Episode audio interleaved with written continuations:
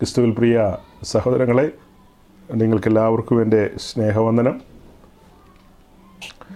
നമ്മുടെ ധ്യാന വിഷയം എന്ന് പറയുന്നത് സമാഗമന കൂടാരമാണ്.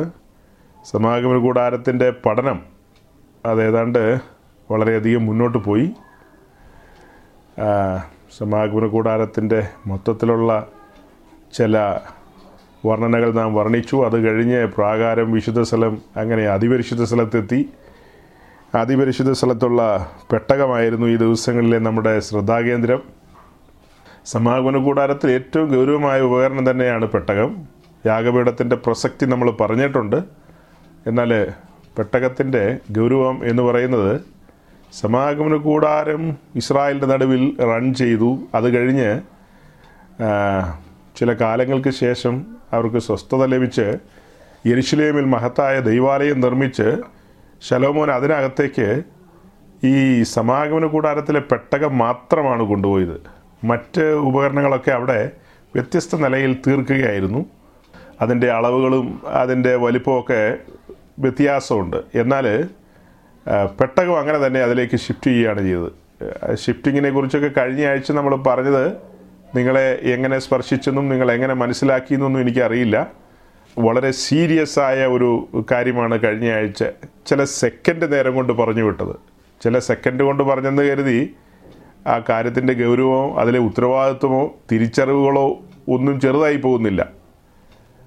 നമ്മൾ പുതിയ നിയമം മാത്രം വായിച്ചുകൊണ്ടിരുന്നാൽ മനസ്സിലാകുന്നൊരു കാര്യമല്ല ഞാൻ പറഞ്ഞത്. പുതിയ നിയമവും പഴയ നിയമവും കൂടെ സംയോജിപ്പിച്ചുകൊണ്ടൊരു സംസാരമാണ് പറഞ്ഞത്. വീണ്ടെടുപ്പിനോടുള്ള ബന്ധത്തിൽ ദൈവം ഇസ്രായേലിന് ഒരു കൂടാരവും അതിനു മുമ്പിലൊരു യാഗപീഠവും, വീണ്ടെടുക്കപ്പെട്ടവർ ദൈവത്തിൻ്റെ സന്നിധിയിൽ കടന്നുവന്ന് ദൈവത്തെ മഹത്വപ്പെടുത്തുവാൻ പാകത്തിന് ദൈവത്തിൻ്റെ മഹത്വം അതിപരിശുദ്ധ സ്ഥലത്ത് ഇറങ്ങി നിൽക്കുന്നു.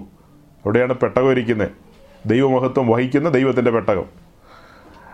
അപ്പോൾ ആ പെട്ടകത്തെക്കുറിച്ച് നമ്മളിങ്ങനെ പറഞ്ഞുകൊണ്ടിരിക്കുകയാണ്. ചില കാലങ്ങൾക്ക് ശേഷം ആ പെട്ടകം കൂടാരത്തിൽ നിന്ന് ഷിഫ്റ്റ് ചെയ്ത് യെരൂശലേം ദൈവാലയത്തിലേക്ക് കൊണ്ടുവരുന്നു. അതിനുശേഷം യെരൂശലേം ദേവാലയത്തിൽ നിന്ന് പെട്ടകം ഷിഫ്റ്റ് ചെയ്യുകയാണ്. ഷിഫ്റ്റ് ചെയ്ത് കൊണ്ടുപോകുന്നത് നമ്മുടെ ഹൃദയങ്ങളിലേക്കാണ്. എത്ര ഈസി ആയിട്ടാണ് പറഞ്ഞത്. പക്ഷേ വിഷയത്തിൻ്റെ ഗൗരവവും അതിൻ്റെ ഗാംഭീര്യവും നമ്മൾ ഉൾക്കൊള്ളണം. അതൊക്കെ ഈ പ്രസംഗം പ്രസംഗിക്കുമ്പോഴും കേൾക്കുമ്പോഴും ഉള്ളൂ. അത് കഴിഞ്ഞ് ഇതാരും ഓർത്തിരിക്കുകയല്ല എന്ന് എനിക്കും അറിയാം. ദൈനംദിന ജീവിതത്തിലെ ഓട്ടങ്ങളും ബന്ധപ്പാടുകളുടെ ഇടയ്ക്ക് കൂടാരത്തിൽ നിന്ന് ഷിഫ്റ്റ് ചെയ്തു, പിന്നെ ശലോമോൻ്റെ ആലയത്തിൽ നിന്ന് ഷിഫ്റ്റ് ചെയ്തു. അതിപ്പോൾ എൻ്റെ ഉള്ളിലിരിക്കുന്നത് ഇതോർത്തിട്ടാണോ രാവിലെ നമ്മൾ എന്താ പറയുക, വയൽക്കുരുവിന് വേണ്ടി, വയൽക്കുരു എന്ന് പറഞ്ഞാൽ എന്താ, അരി, അരിപ്രശ്നത്തിന് വേണ്ടി ഓടുന്നത്, ഇതൊക്കെ ഓർത്തുകൊണ്ടാണോ? പക്ഷെ ഇതൊക്കെ നമ്മുടെ നാഡീഞ്ഞരമ്പുകളിലും മജ്ജയിലും മാംസത്തിലും ആത്മാവിലും പ്രാണനിലും ഒക്കെ പറ്റിപ്പിടിച്ചിരിക്കേണ്ട വിഷയങ്ങളാണ്. സമസ്ത മേഖലകളിലും ഇത് പറ്റിപ്പിടിച്ചിരിക്കണം. ഇതൊരു തിരിച്ചറിവാണ്, ഇതൊരു ബോധ്യമാണ്. നമ്മൾ പലവിധമായ വിഷയങ്ങളിലൂടെ മുൻപോട്ട് പോയിക്കൊണ്ടിരിക്കുന്ന സമയങ്ങളിൽ നാം പെട്ടെന്ന് പെട്ടെന്ന് തിരിച്ചറിയുകയാണ്, ഞാൻ പെട്ടകം വഹിക്കുന്നവനാണ്, ദൈവസാന്നിധ്യം വഹിക്കുന്നവനാണ്. പെട്ടകം വഹിക്കുന്നു എന്ന് പറയുമ്പോൾ അർത്ഥം എന്താ? ദൈവസാന്നിധ്യം വഹിക്കുന്നെന്ന്. വലുവനായ ദൈവം എൻ്റെ ഉള്ളിൽ രാജാതി രാജാവായി വന്ന് വസിക്കുന്നു എന്നുള്ളതാണ് അവിടെ അർത്ഥമാക്കുന്നത്. അവിടുത്തെ രാജ്യം എൻ്റെ ഉള്ളിൽ വന്നു. ആ രാജ്യത്തിലെ രാജാവായിട്ട് അവിടുന്ന് വാസം ചെയ്യുന്നു. അതാണ് അതിൻ്റെ രത്ന ചുരുക്കം.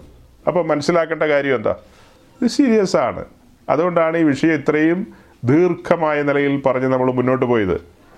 നമ്മൾ 110ലധികം എപ്പിസോഡുകൾ മുന്നോട്ട് പോയി.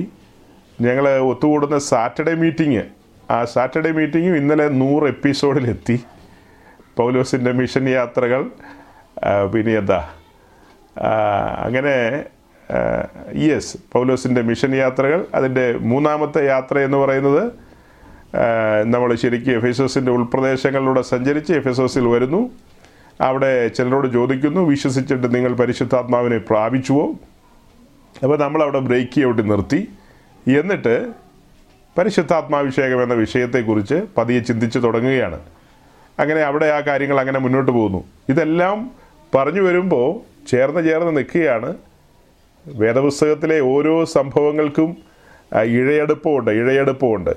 ഓരോരോ വിഷയങ്ങൾക്കും തമ്മിൽ ചേർച്ചകളുണ്ട്. അത് ചേർത്ത് വെച്ചും അകറ്റി നിർത്തിയും വിവിധ നിലകളിലാണ് പഠനം. വിവിധ നിലകളിൽ അങ്ങനെ പഠിച്ച് നമ്മൾ മുന്നോട്ട് പോകണം. ഓക്കെ. അപ്പോൾ നമ്മളുടെ ഈ ധ്യാനം അതിൻ്റെ ഏറ്റവും ഒടുവിലേക്ക് എത്തിയിരിക്കുകയാണ്. പെട്ടകവുമായി ബന്ധപ്പെട്ട കാര്യങ്ങൾ അല്പമായി പറഞ്ഞ് നമുക്ക് ആ ഭാഗം അവസാനിപ്പിക്കണം. സഹോദരങ്ങളെ, അതിബൃഹത്തായൊരു പഠനത്തിലാണ് നാം ഏർപ്പെട്ടിരുന്നത്. എല്ലാവരും അതിൻ്റെ സീരിയസ്നെസ് ഒന്നും ഉൾക്കൊണ്ട് കാണണമെന്നില്ല. പക്ഷേ ചെറിയൊരു കൂട്ടം മനുഷ്യർ, നമ്മുടെ സഹോദരീ സഹോദരന്മാർ, അവരതിൻ്റെ ആഴം ഉൾക്കൊണ്ടിരുന്നു എന്നാണ് എൻ്റെ മനസ്സെന്നോട് പറയുന്നത്.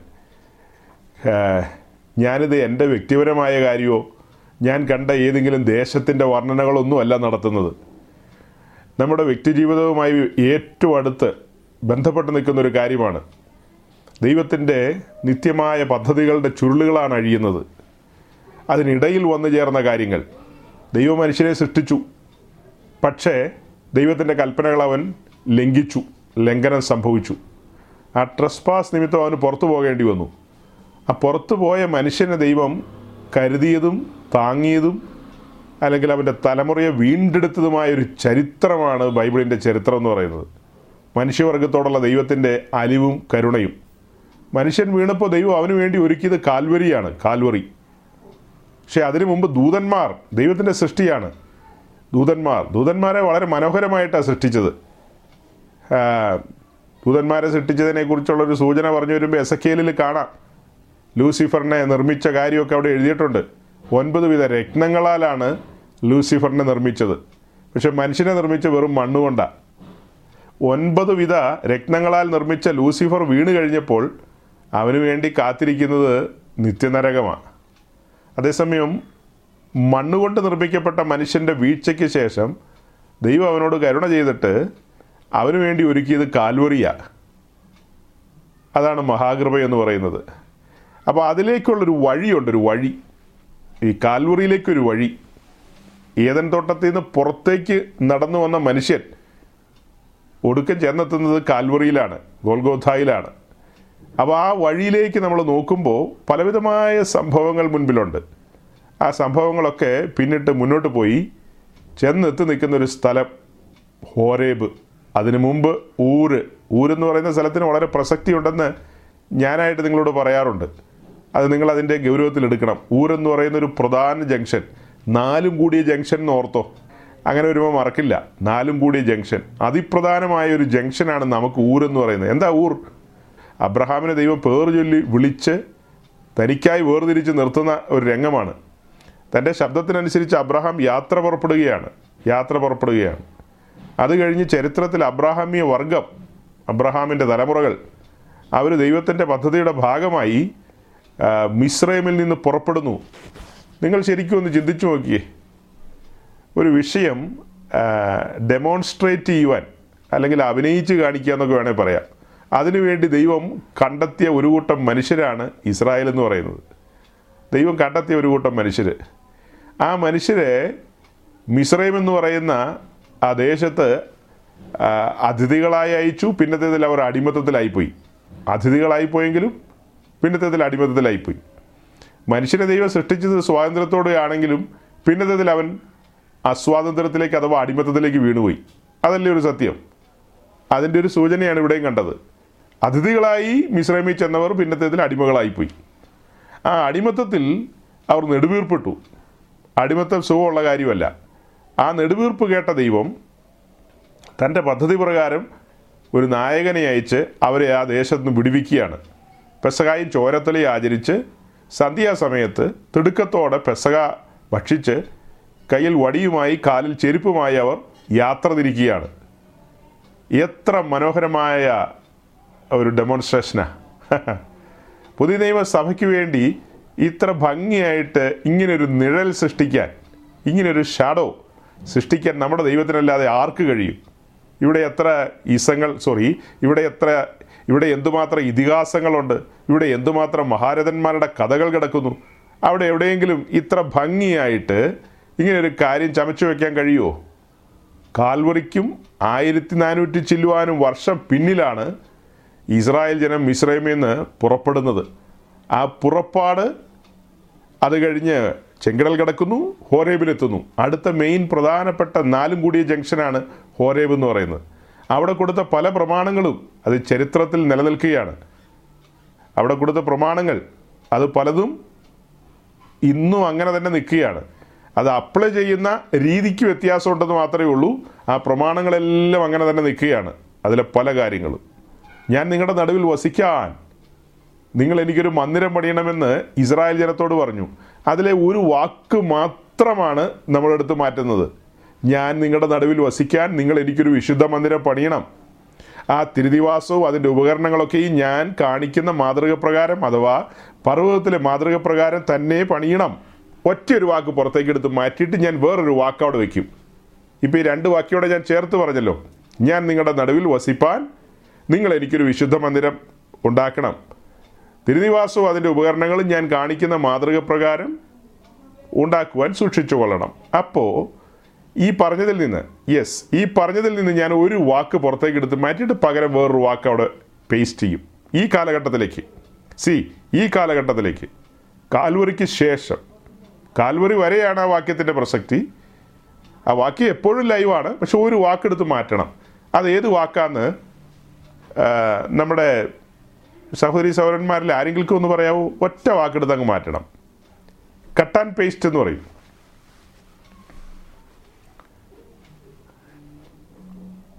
ഒറ്റയൊരു വാക്ക് മാത്രമേ മാറ്റാൻ പറ്റുള്ളൂ, വേറെ ഒന്നും തൊടാൻ പറ്റില്ല. അതിൻ്റെ സ്ട്രക്ചറിൽ തൊടാനേ പറ്റത്തില്ല. ആരെങ്കിലും പറഞ്ഞേ.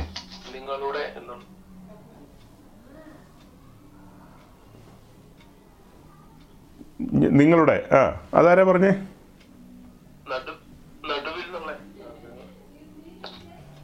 ആരാ പറഞ്ഞെന്ന് ഞാൻ കേട്ടില്ലല്ലോ. സാരമില്ല, ആരും ആകട്ടെ.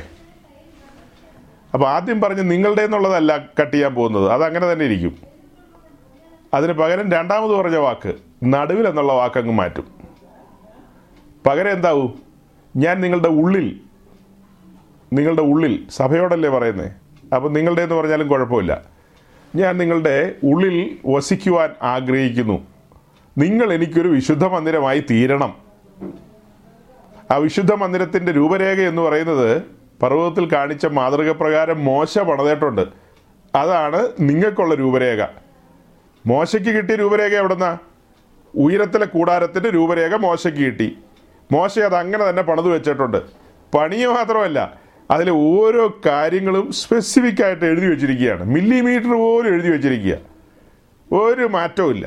എല്ലാം അങ്ങനെ തന്നെ അദ്ദേഹം ചരിത്രത്തിൽ എഴുതി വെച്ചു. വരുംകാലത്തിന് വേണ്ടി, തലമുറയ്ക്ക് വേണ്ടി.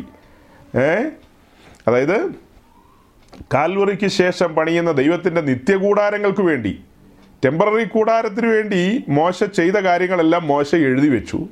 അത് കഴിഞ്ഞ് നിത്യകൂടാരത്തിന് വേണ്ടി ആ കാര്യങ്ങളൊക്കെ, ടെമ്പററി കൂടാരത്തിന് വേണ്ടിയ കാര്യങ്ങളൊക്കെ മോശ ചെയ്തു. നിത്യകൂടാരത്തിന് വേണ്ടി അത് എഴുതിയും വെച്ചു. നിത്യകൂടാരത്തിൻ്റെ വക്താക്കൾ നാമാണ്. ദൈവത്തിൻ്റെ നിത്യകൂടാരം, മോശയുടെ കൂടാരം താൽക്കാലികമാണ്. നാമാകുന്ന കൂടാരം എന്ന് പറയുന്നതോ, നാമാകുന്ന കൂടാരം എന്ന് പറയുന്നത് അത് താൽക്കാലിക കൂടാരമല്ല, അത് നിത്യമായ കൂടാരമാണ്. അപ്പോൾ നമുക്കിന്ന് ഉറ്റുനോക്കാനുള്ള നമ്മുടെ പർവ്വതത്തിലെ മാതൃക ഏതാ? അപ്പോൾ ഹോരേബിൻ്റെ പ്രസക്തി മനസ്സിലായോ? ഹോരേബിൽ മോശയ്ക്ക് സമസ്ത അളവുകൾ ലഭിച്ചു. അതിൻ്റെ മെറ്റീരിയൽസ് ഏതെല്ലാം വിധത്തിലായിരിക്കണമെന്നുള്ള A to Z കാര്യങ്ങൾ ലഭിച്ചു. അതിനനുസരിച്ച് മോശ എല്ലാ പണികളും മുന്നോട്ട് കൊണ്ടുപോയി. തുടക്കത്തിൽ പുറപ്പാട് 25-ാം അധ്യായത്തിലേക്ക് വരുമ്പോഴാണ് പെട്ടകം ഉണ്ടാക്കാൻ പറയുന്നത്.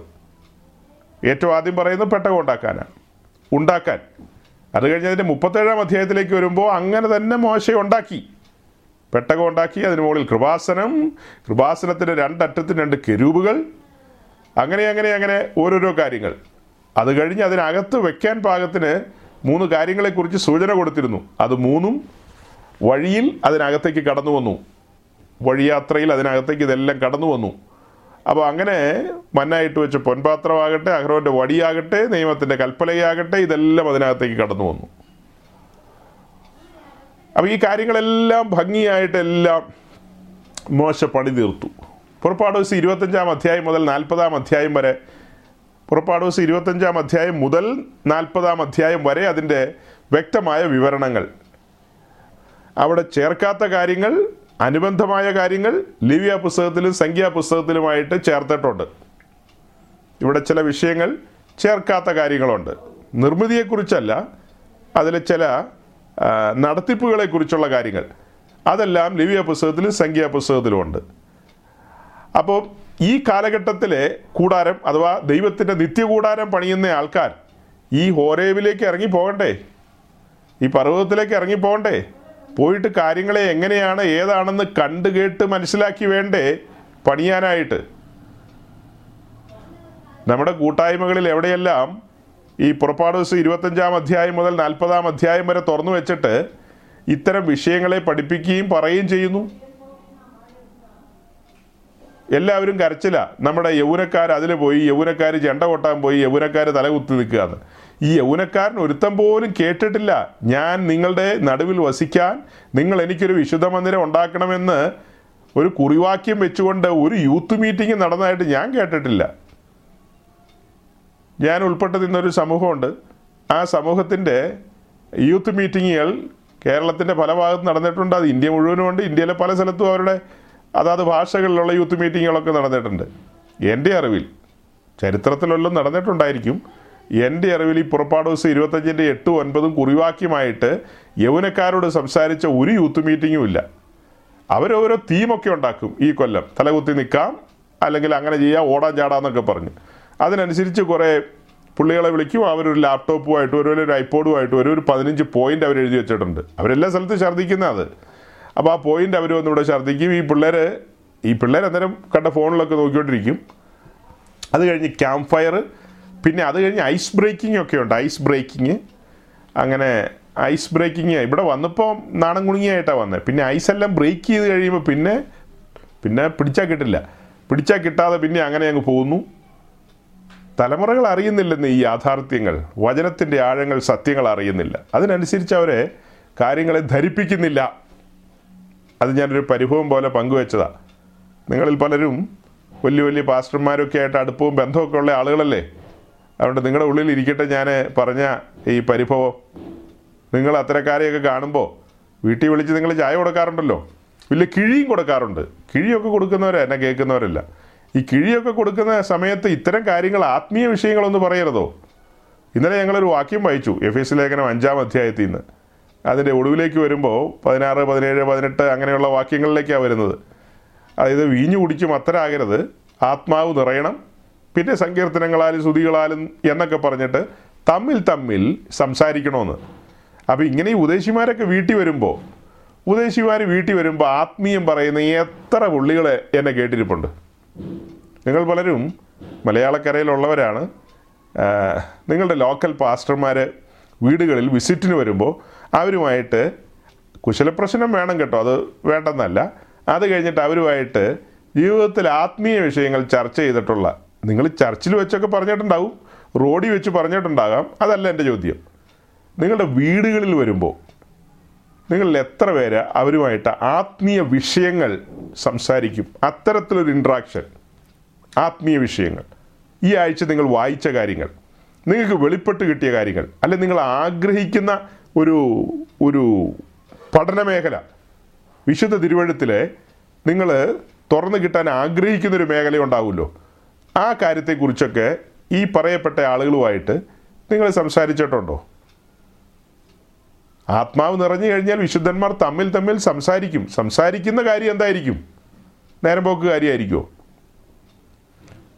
ഞാൻ ഇടയ്ക്ക് വിളിക്കുമ്പോൾ സൗരങ്ങളോടൊക്കെ ഇടയ്ക്ക് ചോദിക്കും, അവിടെ മഴയുണ്ടോ, ഇവിടെ മഴയുണ്ടോ എന്നൊക്കെ. അതൊരു ചോദ്യത്തിന് വേണ്ടി ചോദിക്കുന്നത്. അപ്പോൾ അവർ മഴയെ പിടിച്ച് എല്ലാവരും അങ്ങ് പോകും. മഴയുണ്ട് പാസ്റ്ററെ, ഈ തവണ 340 മില്ലി പെയ്തിട്ടുണ്ട്, എല്ലാവരും പറയാറുണ്ട്. അവിടെ ഇടി ഇത്ര ഡെസിമൽ വെട്ടിയിട്ടുണ്ട്, അങ്ങനെയൊക്കെ എല്ലാവരും പറയാറുണ്ട്. അതൊക്കെ ഒരു ചോദ്യം ചുമ്മാ ചോദിക്കുന്നതാണ്. അല്ലാതെ ഇപ്പോൾ എനിക്കല്ലാത്ത മഴയുടെ അളവൊന്നും കിട്ടിയിട്ട് വേണ്ട എനിക്ക് കഞ്ഞി കുടിക്കാൻ. മഴയൊക്കെ പെയ്യും, ഇടിയൊക്കെ വെട്ടും. നിങ്ങൾക്ക് എന്ത് പറയാനുണ്ട്? നിങ്ങൾക്ക് എന്ത് ആത്മീയ വിഷയങ്ങൾ പറയാനുണ്ട്? ആത്മീയം പങ്കുവയ്ക്കാനുണ്ട്? എൻ്റെ പാസ്റ്ററെ ശനിയാഴ്ച രാത്രി വരെ ഓടുകയായിരുന്നു. ശനിയാഴ്ച രാത്രി വന്നു കയറിയത് തന്നെ 11 മണിക്കാണ്. എന്ത് കട്ടപ്പാടാണ് പാസ്റ്ററിനറിയാവോ, മഞ്ഞും മഴയും കൊണ്ട്. ഈ ഞായറാഴ്ച ദിവസം ഇവിടെ ഇങ്ങനെയൊന്ന് കേൾക്കാൻ വരുമ്പോൾ ഇങ്ങനെയൊക്കെയാണോ പറയുന്നത്? തമ്മിൽ സംസാരിക്കണമെന്നൊക്കെ ഉണ്ട്, ആത്മീയ വിഷയങ്ങൾ പറയണമെന്നുണ്ട്. അതിന് ആത്മീയം ആത്മീയം. നാളെ രാവിലെ ഓട്ടം തുടങ്ങുക പാസ്റ്ററെ. അത് ശനിയാഴ്ച രാത്രി 11 മണി 10 മണി ചിലപ്പോൾ 9 മണിക്ക് വന്നാലായി. ഭാര്യ അവൾക്ക് നൈറ്റുണ്ട്, ചിലപ്പോൾ ഡേ ആയിരിക്കും, ചിലപ്പോൾ നൈറ്റായിരിക്കും. ഓഹോ, അപ്പോൾ അങ്ങനെ രണ്ടുപേരും ഡേയും നൈറ്റുമായിട്ട് പോയി. ഞായറാഴ്ച ദിവസം നമ്മൾ ഓൺലൈനിലോ ഓഫ്ലൈനിലോ ഏതെങ്കിലും ലൈനിൽ ചെല്ലുന്നു. ഇതിനിടയ്ക്ക് തമ്മിൽ എവിടെ സംസാരിക്കും? ഞാൻ യാഥാർത്ഥ്യങ്ങളെ പങ്കുവെച്ചതാണ്. ഇതിന് പറയുന്ന മലയാളമാണ് നഗ്നമായ സത്യങ്ങളാണ് പങ്കുവെച്ചത്. നിങ്ങൾ തമ്മിൽ സംസാരിച്ചും, അതായത് സങ്കീർത്തനങ്ങളാലും സ്തുതിഗീതങ്ങളാലും ആത്മീയ ഗീതങ്ങളാലും നിങ്ങളുടെ ഹൃദയങ്ങളിൽ ദൈവത്തിന് പാട്ടുപാടിയും വിശുദ്ധന്മാർ തമ്മിൽ സംസാരിച്ചും എല്ലാറ്റിനും എല്ലായ്പ്പോഴും സ്തോത്രം ചെയ്യുന്നവരായി മാറണമെന്ന്. എല്ലായ്പ്പോഴും എല്ലാറ്റിനും വേണ്ടി എങ്ങനെയാണ് സ്തോത്രം ചെയ്യുന്നത്? തിരിച്ചറിവുകളാണത്. ഞാൻ ആരെന്ന തിരിച്ചറിവ്, ഞാൻ ആരായിരുന്നെന്നുള്ള തിരിച്ചറിവ്, ഇന്നലകളിൽ ഞാൻ ഏത് കുപ്പത്തൊട്ടിയിലാണ് കിടന്നത്, ആ കുപ്പത്തൊട്ടിയിൽ നിന്ന് സ്വർഗത്തിലെ ദൈവം എന്നെ നീട്ടിയ ഭുജത്താലും വീര്യമുള്ള കരത്താലും പൊക്കിയെടുത്തു. ഞാൻ ആരെന്നറിയണം, ദൈവം ആരെന്നറിയുന്ന പോലെ തന്നെയാണ് ഞാൻ ആരെന്നറിയണം. ഞാൻ എവിടെ കിടന്നതാണെന്ന് തിരിച്ചറിയണം. അവിടെ നിന്നാണ് എന്നെ പൊക്കിക്കൊണ്ട് വന്നത്. ഇന്ന് ഞാനാരാ? പർവ്വതത്തിലെ അളവിനാൽ പണിയപ്പെട്ട ദൈവത്തിൻ്റെ കൂടാരമാണ്.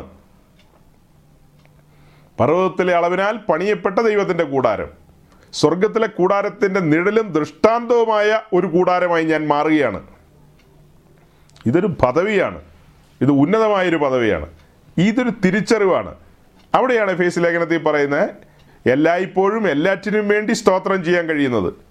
അപ്പോൾ കൊടുങ്കാറ്റടിക്കുമ്പോൾ ഞാൻ ദൈവത്തിൻ്റെ മന്ദിരം തന്നെയാണ്.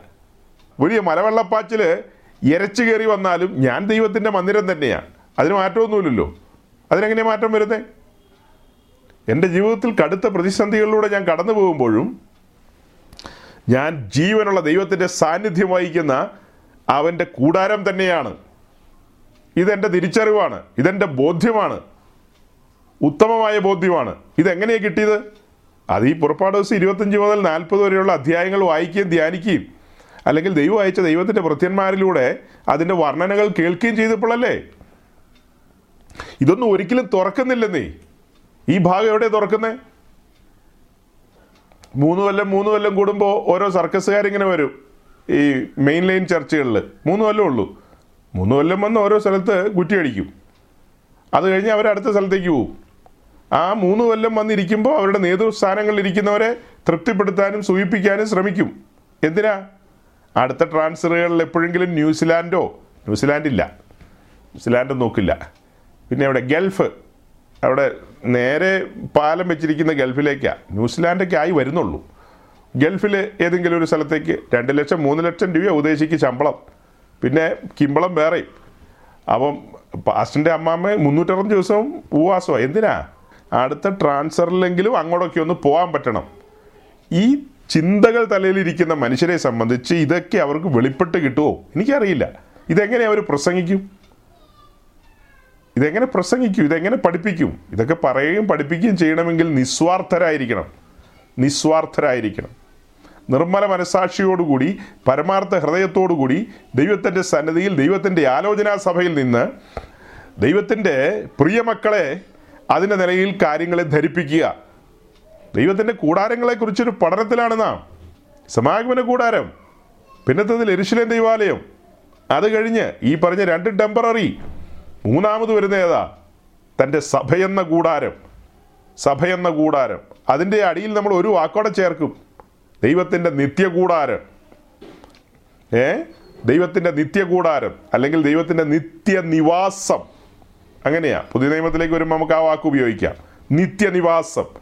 ആ നിത്യനിവാസത്തെക്കുറിച്ച് ബോധ്യവും വെളിപ്പാടുമുള്ളവർ, കാര്യങ്ങൾ മനസ്സിലാക്കിയവർ തലമുറകളിലേക്ക് അത് കൈമാറണം.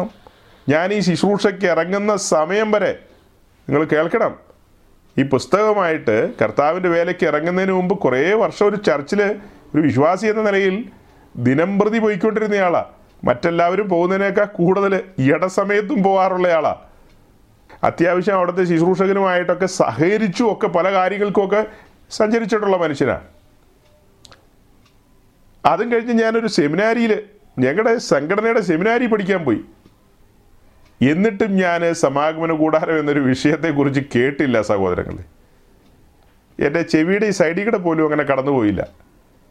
നമ്മൾ കണ്ടിട്ടുണ്ട് ഇങ്ങനെ യാദൃശ്ചിക പുറപ്പാട് ഉത്സവമൊക്കെ നോക്കുമ്പോൾ അതിലെ ഒരു സമാഗമന കൂടാരം അത്ര തന്നെ അങ്ങനെ കണ്ടിട്ടുണ്ടെന്നുള്ളതല്ലാതെ എന്നാ കൂടാരമാണ്, എന്ത് കൂടാരമാണ്, ആരുടെ കൂടാരമാണ്, അങ്ങനെയൊന്നും നമ്മൾ അന്വേഷിച്ചിട്ടില്ല. നമ്മുടെ മുമ്പിൽ ഇത് വന്നിട്ടുമില്ല. എത്ര ഭയാനകമാണ്!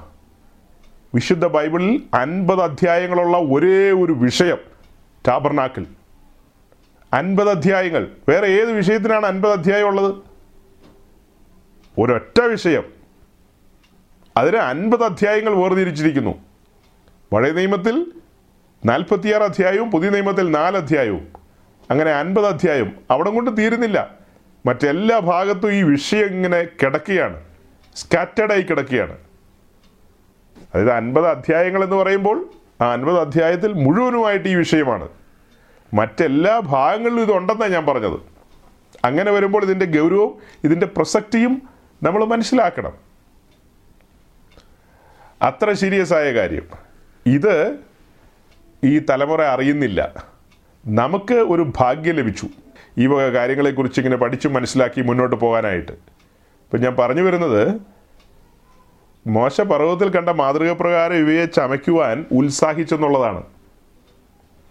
എക്സോഡസ് ചാപ്റ്റർ 39, പുറപ്പാട് ദിവസം 39-ാം അധ്യായത്തിൻ്റെ 42-43 വാക്യങ്ങൾ.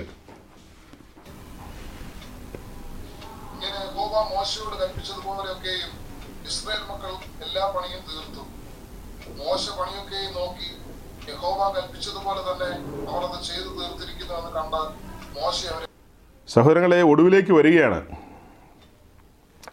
39-ാം അധ്യായത്തിലേക്ക് വരുമ്പോൾ അതിൻ്റെ ആരംഭ ഭാഗത്ത് പൗരോഹിത്യ വസ്ത്രവുമായി ബന്ധപ്പെട്ട കാര്യങ്ങളാണ് പറഞ്ഞു വരുന്നത്. അതെല്ലാം പറഞ്ഞ് അതിൻ്റെ ഒടുവിലേക്ക് വരുമ്പോൾ മറ്റ് ഉപകരണങ്ങളെക്കുറിച്ചെല്ലാം പറയുകയാണ്. അതും പറഞ്ഞ് ആ ചാപ്റ്ററിൻ്റെ അവസാനം ക്ലോസ് ചെയ്യുകയാണ്. ക്ലോസ് ചെയ്യുമ്പോൾ പറയുകയാണ്, ഇങ്ങനെ യഹോവ മോശയോട് കൽപ്പിച്ചതുപോലെയൊക്കെയും ഇസ്രായേൽ മക്കൾ എല്ലാ പണിയും തീർത്തു. മോശയ്ക്ക് അതിൻ്റെ ഓവറോൾ മേൽനോട്ടമാണ്. പണിയിൽ മുന്നിട്ട് നിന്നത് ബെസലേലും ഒഹാലിയാബുമാണ്. അവരെ സഹായിക്കാൻ സഹായവൃന്ദം ഉണ്ടായിരുന്നു. പണിയുടെ പൂർണ്ണമായ ഉത്തരവാദിത്വം എന്ന് പറയുന്നത് ബെസലേലിനും ഒഹാലിയാബിനുമാണ്. ഓവറോൾ മാനേജ് ചെയ്യുന്ന കാര്യം മാത്രമേ ഉള്ളൂ മോശയ്ക്ക്. മോശയുടെ കണ്ണെല്ലായിടത്തും എത്തും, അളവുകൾ നോക്കും, മെറ്റീരിയലുകൾ എങ്ങനെയുള്ളതാണെന്ന് നോക്കും, അതിൻ്റെ ക്രമം നോക്കും, എല്ലാ കാര്യങ്ങളും മോശ നോക്കും. അപ്പോൾ അങ്ങനെ എല്ലാ പണികളും തീർത്തു.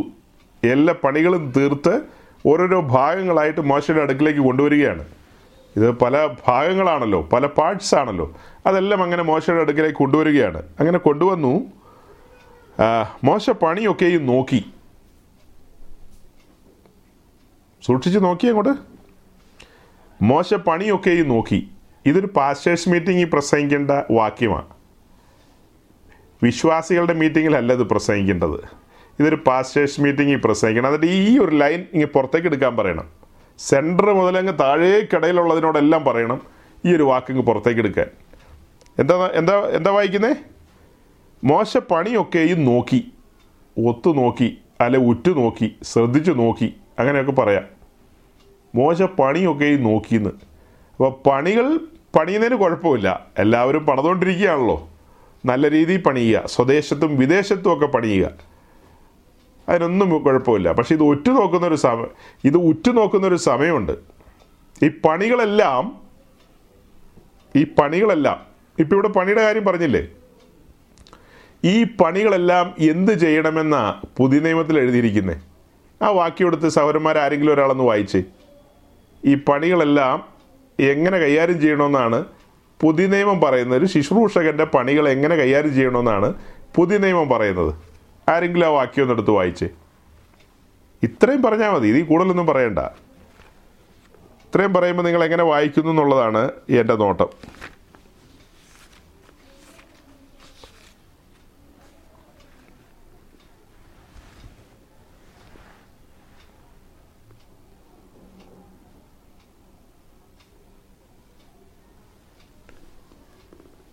സഹോദരിമാർക്ക് നോക്കാം. ഇനി സഹോദരനെ അറിയാതെ പറഞ്ഞു പോയതാ, ക്ഷമിക്കണം. എനിക്ക് ഒരു ഗ്ലാസ് വെള്ളം കിട്ടണമെങ്കിൽ ഈ സഹോദരിമാരിൽ നിന്നേ ഉള്ളൂ, സഹോദരന്മാരിൽ നിന്നൊന്നും ഒരു ഗ്ലാസ് വെള്ളം പോലും എനിക്ക് കിട്ടില്ല. അവിടെ എനിക്ക് എൻ്റെ വായിൽ നിന്ന് ഇങ്ങനത്തെ അബദ്ധങ്ങൾ വന്നാൽ പോലും നിങ്ങളത് എപ്പോഴും ഓർക്കണം. നിങ്ങൾക്കാണ് എപ്പോഴും ഞാൻ മുൻഗണന തരുന്നത്. പച്ചവെള്ളം കിട്ടണമല്ലോ. സഹോദരിമാർക്കും വായിക്കാം. എന്താ വായിക്കുന്ന കാര്യം പറഞ്ഞേ? ഞാൻ പുറപ്പാട് പുസ്തകത്തിലെ കാര്യമാണ് പറഞ്ഞത്. മോശ പണിയൊക്കെയും നോക്കിയെന്ന്. പണി, അതായത് പണിക്കാരെന്ന് പറയുന്നത് ബസലേലും ഒഹാലിയാവും സംഘവുമാണ്. അവരോട് കൂടെയുള്ള ടീം വർക്കാണത്.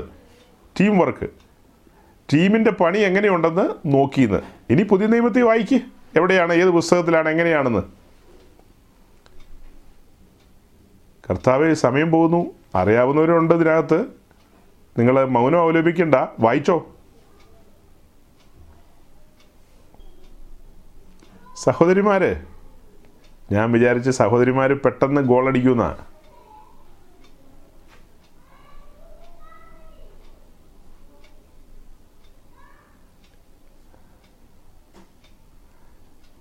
ലോകത്തിൽ ഒരു സൂം മീറ്റിംഗ് പോലും ഇങ്ങനെ നടന്നിട്ടുണ്ടാവില്ല.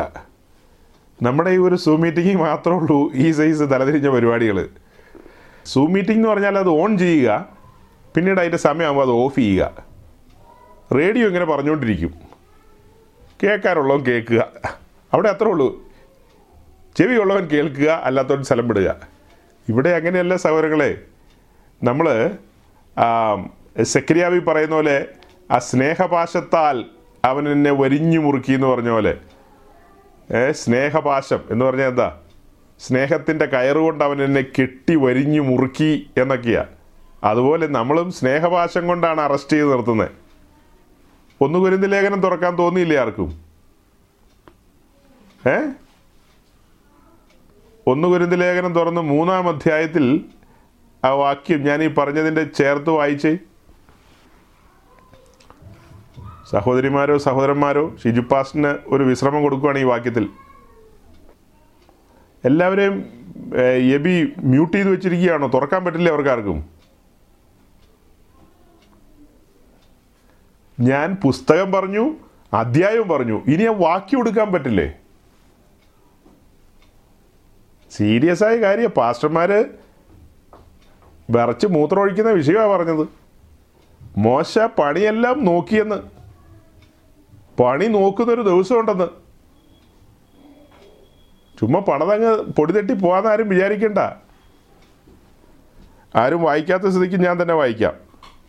1 കൊരിന്ത്യലേഖനം 3:10. എല്ലാം നാണം കുടുങ്ങികളാണ് നമ്മുടെ ഈ മീറ്റിംഗ് വരുന്നത്. നാണം കുടുങ്ങികൾക്കൊന്നും വായിക്കാൻ പറ്റില്ല. ഓക്കെ, സാരമില്ല. എനിക്ക് അത്ര നാണമില്ല, അതുകൊണ്ട് ഞാൻ വായിക്കാം. എങ്ങനെ? സോറി സാറേ, സോറി, സമയം കഴിഞ്ഞു പോയി. ഓർത്തോ, സമയം വളരെ ഗൗരവമാണ്. അവർ ആ പെണ്ണുങ്ങളെല്ലാം കൂടെ വന്ന് പറഞ്ഞു ഞങ്ങളെ കൂടെ കയറ്റണമെന്ന്. പക്ഷെ പറഞ്ഞു നടക്കില്ല, വാതിലടച്ചു പോയി, ഇനി കയറ്റാൻ പറ്റില്ല, നിങ്ങൾ പുറത്താണ്, വാതിലടച്ചു, ഇനി അകത്തേക്ക് പ്രവേശനമില്ലെന്നാണ് പറഞ്ഞു. അത് വേറെ കോൺടെസ്റ്റിലാണെങ്കിൽ പോലും ഇവിടെ ഞാൻ വേണ്ട സമയത്തിന് മീതെ സമയം കൂടെ തന്നു. നിങ്ങളാരും വായിച്ചില്ല, അതവിടെ കിടക്കട്ടെ. അത് ദൈവത്തിൻ്റെ ദൂതന്മാർ രേഖപ്പെടുത്തിയിട്ടുണ്ട്. അത് ദൈവം നീതിയായിട്ടോ എങ്ങനെയാണെന്ന് വെച്ചാൽ കണക്കാക്കട്ടെ. നിങ്ങൾക്ക് കാശ് മുടക്കില്ലാത്ത കേസായിരുന്നു, ഒന്ന് വായിക്കാമായിരുന്നു. നിങ്ങളാരും അതിന് ശ്രമിച്ചില്ല. സഹോദരിമാർ ശ്രമിച്ചില്ല. സഹോദരിമാരെയാണ് ഞാൻ 2 അടി പൊക്കി പറയുകയും കൂടെ ചെയ്തതാണ്. ആ സ്ഥിതിക്ക് വേണമെങ്കിൽ അവർക്ക് വേണേൽ വായിക്കാമായിരുന്നു. എന്നിട്ട് പോലും അവർ വായിച്ചില്ല. ഓക്കെ, ഞാൻ തന്നെ വായിച്ച് കേൾപ്പിക്കാം. എനിക്ക് ലഭിച്ച ദൈവകൃപയ്ക്ക് ഒത്തവണ്ണം ഞാൻ ജ്ഞാനമുള്ളൊരു പ്രധാന ശില്പിയായി അടിസ്ഥാനമിട്ടിരിക്കുന്നു. മറ്റൊരുത്തൻ മീതെ പണിയുന്നു. കണ്ടോ, പണി. ഞാനും പണിയുന്നു, മറ്റൊരുത്തൻ അതിൻ്റെ മീതെയും പണിയുന്നു. എന്നിട്ട് താൻ എങ്ങനെ പണിയുന്നു എന്ന് ഓരോരുത്തരും നോക്കിക്കൊള്ളട്ടെ. അതായത് ഈ മീതെ പണിയുന്ന പുള്ളികൾ, ഞങ്ങൾ 1-ാം നൂറ്റാണ്ടിലെ പണിക്കാരാണല്ലോ, ഞങ്ങൾക്ക് മീതെ പിന്നെ പണിയാണല്ലോ 21-ാം നൂറ്റാണ്ടുകാർ. അവർ മീതെയാണ് പണിയുന്നത്. ഞങ്ങൾ കീഴെ പണിയുന്നു, അവർ മീതെ പണിയുന്നു. ഓക്കെ, താൻ എങ്ങനെ പണിയുന്നു എന്ന് ഓരോരുത്തരും നോക്കിക്കൊള്ളട്ടെ. അത് കഴിഞ്ഞ് യേശുക്രിസ്തു എന്ന അടിസ്ഥാനം. ഓക്കെ, അത് വിടെ. അത് കഴിഞ്ഞ് ഈ അടിസ്ഥാനത്തിൽ മേൽ ആരെങ്കിലും പൊന്ന്, വെള്ളി, വിലയേറിയ കല്ല്, മരം, പുല്ല്, വൈക്കോൽ എന്നിവ പണിയുന്നു എങ്കിൽ അവൻ്റെ പ്രവൃത്തി വെളിപ്പെട്ടു വരും. ആ ദിവസം അതിനെ വെളിവാക്കും. അത് തീയോടെ വെളിപ്പെട്ടു വരും. ഓരോരുത്തൻ്റെ പ്രവൃത്തി ഇന്ന വിധമെന്ന് തീ തന്നെ ശോധന ചെയ്തും. ഒരുത്തൻ പണിത പ്രവൃത്തി നിലനിൽക്കുമെങ്കിൽ അവന് പ്രതിഫലം കിട്ടും. ഒരുത്തൻ്റെ പ്രവൃത്തി വെന്തുപോയാൽ, അല്ലെങ്കിൽ ഒരുത്തൻ്റെ പണി വെന്തുപോയാൽ അവന് ഛേദം വരും. താനോ കഷ്ടി രക്ഷിക്കപ്പെടും. അഥവാ വലഞ്ഞുപോയ നീതിമാനായ ലോത്തിനെ പോലെ വലഞ്ഞു വലഞ്ഞു വലഞ്ഞു വലഞ്ഞങ്ങ് വരും. അത്രേ ഉള്ളൂ. തൻ്റെ ശുശ്രൂഷയുടെ മഹാത്മ്യമാണ് വലഞ്ഞു വലഞ്ഞു വലഞ്ഞ് കഷ്ടി കഷ്ടി കഷ്ടി അങ്ങ് വരുമെന്ന്. ഇപ്പോൾ ഈ വിഷയമൊക്കെ പറഞ്ഞു വരുമ്പോൾ ഇത് ശുശ്രൂഷകന്മാരെയും ബാധിക്കുന്ന കാര്യമാണല്ലോ. സമാഗമന കൂടാരത്തിൻ്റെ നിർമ്മിതിയെക്കുറിച്ച് പറയുമ്പോൾ കേൾവിക്കാരായ സഹോദരങ്ങൾ പെട്ടെന്ന് മനസ്സിലാക്കേണ്ടത് ഞാൻ ദൈവത്തിൻ്റെ മന്ദിരം, ആ വിഷയത്തെക്കുറിച്ചാണ് ഈ ശുശ്രൂഷകൻ പറയാൻ പരിശ്രമിക്കുന്നത് എന്നാണ് അവർ മനസ്സിലാക്കുന്നത്. ഏതെങ്കിലും ഒരു ഉപദേശി ഈ ശബ്ദത്തിൻ്റെ പരിധിയിൽ, ഈ കൺവെൻഷനൊക്കെ പ്രസംഗിക്കുമ്പോൾ പറയുന്ന കേട്ടിട്ടില്ലേ, ഞങ്ങളുടെ ശബ്ദ പരിധിക്കുള്ളിൽ നിൽക്കുന്ന എല്ലാവരെയും ഞങ്ങൾ വന്ദനം ചെയ്യുന്നു എന്നൊക്കെ. അപ്പോൾ നമ്മളുടെ ഈ പ്രസംഗത്തിൻ്റെ ശബ്ദ പരിധിയിൽ ഏതെങ്കിലും ഭിത്തിയെ ചാരി നിൽക്കുന്ന ഉപദേശി ഉണ്ടെങ്കിലും അവനിൽ നിന്ന് അടുങ്ങിക്കൊണ്ട് വീട്ടിൽ പോകണം. ഇത്രയേ ഉള്ളൂ. ഈ പണിയെല്ലാം തീർത്തു മോശ നോക്കി, പണത സാധനങ്ങളിലേക്ക് നോക്കിയെന്ന്, ഓരോരോ കാര്യങ്ങളിലേക്ക് നോക്കി. അത് നിങ്ങൾ 39-ാം അധ്യായം മുഴുവൻ വായിക്കേണ്ടി വരും. മുഴുവൻ വായിച്ചില്ലെങ്കിൽ പോലും അതിൻ്റെ 32-ാം വാക്യം മുതൽ, ഏറ്റവും കുറഞ്ഞത് 32-ാം വാക്യം മുതൽ ഈ 43-ാം വാക്യം വരെയെങ്കിലും നോക്കിക്കഴിഞ്ഞാൽ എന്തെല്ലാം സാധനങ്ങളെ അടുപ്പിച്ച് കൊണ്ടുവന്നിരിക്കുന്നതെന്ന് കാണാൻ കഴിയും. അത് ഓരോന്നും കൃത്യമായി പറഞ്ഞിട്ടുണ്ട്. എന്താ പറഞ്ഞിരിക്കുന്നത്? 4 മൂടുശീലയുടെ കാര്യം. 4 മൂടുശീലയുടെ ഏറ്റവും അകത്തുള്ളതും ഏറ്റവും പുറത്തുള്ളതും. അത് തകശ്തോലിന് പകരം വേറെ ടാർപോളിൻ കൊണ്ടെന്നാൽ ഒക്കില്ല. സ്വർഗത്തിലെ കൂടാരത്തിൻ്റെ നിഴലാണിത്.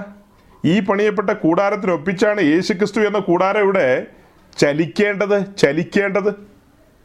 മോശയുടെ കൂടാരത്തിൽ ഓരോരോ കാര്യങ്ങൾ അതതിൻ്റെ ക്രമത്തിൽ വയ്ക്കുമെന്ന് അടുത്ത വാക്യം നമ്മൾ വായിക്കും.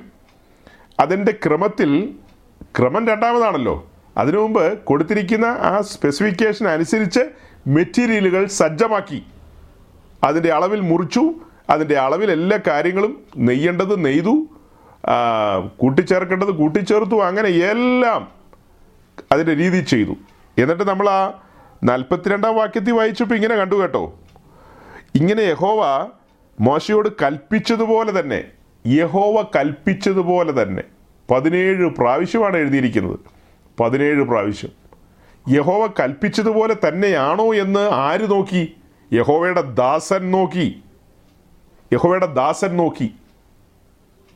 അപ്പം യഹോവ കൽപ്പിച്ചതുപോലെ തന്നെയാണോ, ഉയരത്തിലെ ആലോചനയാണോ, ദൈവിക വെളിപ്പാടാണോ ഈ കാലത്തെ ശുശ്രൂഷകന്മാർ പണിയുന്നതെന്ന് ദൈവത്തിൻ്റെ പരിശുദ്ധാത്മാവ് നോക്കിക്കൊണ്ടിരിക്കുക. ഓരോരുത്തർക്കും പ്രതിഫലം കൊടുക്കും. പണിക്കാർക്കെല്ലാം പ്രതിഫലം കൊടുക്കും. ആ പണിക്കനുസരിച്ച് പ്രതിഫലം കൊടുക്കും. അപ്പോൾ ഇവിടെ ഈ ഉപകരണങ്ങളും മെറ്റീരിയലുകളും എല്ലാം നമ്മളവിടെ കാണുന്നുണ്ട്. അതെല്ലാം അടുപ്പിച്ച് കഴിഞ്ഞപ്പോഴാണ് മോശ ഉറ്റുനോക്കിയത്. യഹോവ കൽപ്പിച്ചതുപോലെ തന്നെ അവർ അത് തീർത്തിരുന്നു. യഹോവ കൽപ്പിച്ചതുപോലെ തന്നെ തീർത്തിരുന്നു. ഇവിടെയൊക്കെ ചലഞ്ചിങ് ഉണ്ട് സഹോദരങ്ങളെ, വെല്ലുവിളികളുണ്ട്. നിരന്തരമായ വെല്ലുവിളികൾ. സ്വർഗത്തിലെ ദൈവം ഞങ്ങളെ ശുശ്രൂഷകന്മാരെ ഏൽപ്പിക്കുന്ന ഓരോ കൂടാരങ്ങളും പർവ്വതത്തിലെ മാതൃക പ്രകാരം തന്നെ പണിത് കൊണ്ടുവന്നില്ലെങ്കിൽ അതിനകത്തേക്ക് ഒരു ദൈവമഹത്വം ഇറങ്ങാൻ പോകുന്നില്ല. ചുമ്മാ വന്നിരുന്ന് കുലുങ്ങി പറഞ്ഞ് പോകാമെന്ന് മാത്രം. പർവ്വതത്തിലെ മാതൃക പ്രകാരം തന്നെ കൂടാരം തീർക്കണം. കൂടാരം തീർത്ത് കഴിഞ്ഞിട്ട് അതിന് മുൻപിലേക്കൊരു യാഗപീഠം അങ്ങ് വരും. യാഗപീഠം പെട്ടകം അകത്താണ്. എല്ലാം തീർന്നു കഴിയുമ്പോൾ പ്രാകാരത്തിലേക്കൊരു യാഗപീഠം വരും. അതിപരിശുദ്ധ സ്ഥലത്തേക്ക് കൊണ്ടുപോയി വെച്ച പെട്ടകം, അതിനെ ഒരു വാക്യോടെ വായിച്ചിട്ടങ്ങ് പോവാം. 40-ാം അധ്യായത്തിൻ്റെ 4-ാം വാക്യം വായിച്ചേ. Chapter 40 verse 4.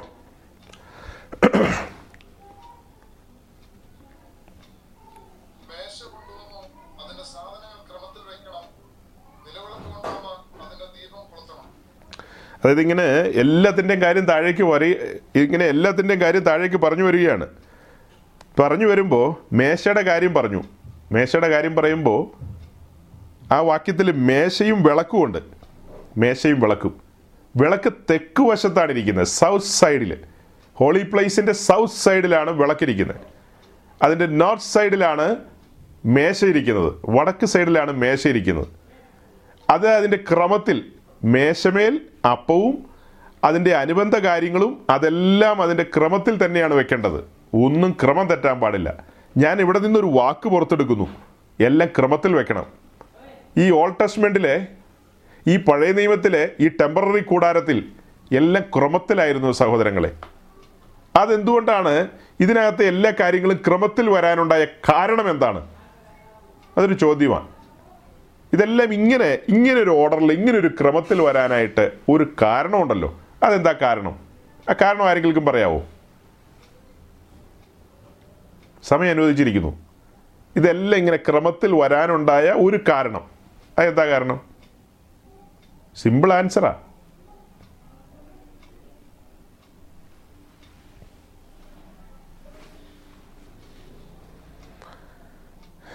സഹോദരിമാരെ, സഹോദരിമാരുടെ മാനം കളയാതെ ഒരു ഉത്തരം പറഞ്ഞേ.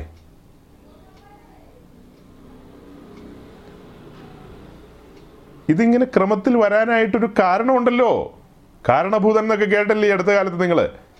ആ, ഇതെല്ലാം ഇങ്ങനെ ക്രമത്തിൽ വരാനൊരു കാരണമുണ്ട്. 113 എപ്പിസോഡ് മുന്നോട്ട് പോയിട്ടും ഈ സിമ്പിൾ LKG ചോദ്യത്തിൻ്റെ ഉത്തരം നിങ്ങൾക്ക് പറയാൻ പറ്റിയില്ലേ? അത് ഷാഢ്യമാണോ പറയില്ലെന്ന്? PSC ക്വസ്റ്റ്യൻ ഒന്നും അല്ലല്ലോ ഇത്. ഇതിങ്ങനെ ക്രമത്തിൽ വരാനുണ്ടായ ഒരു കാരണമുണ്ട്.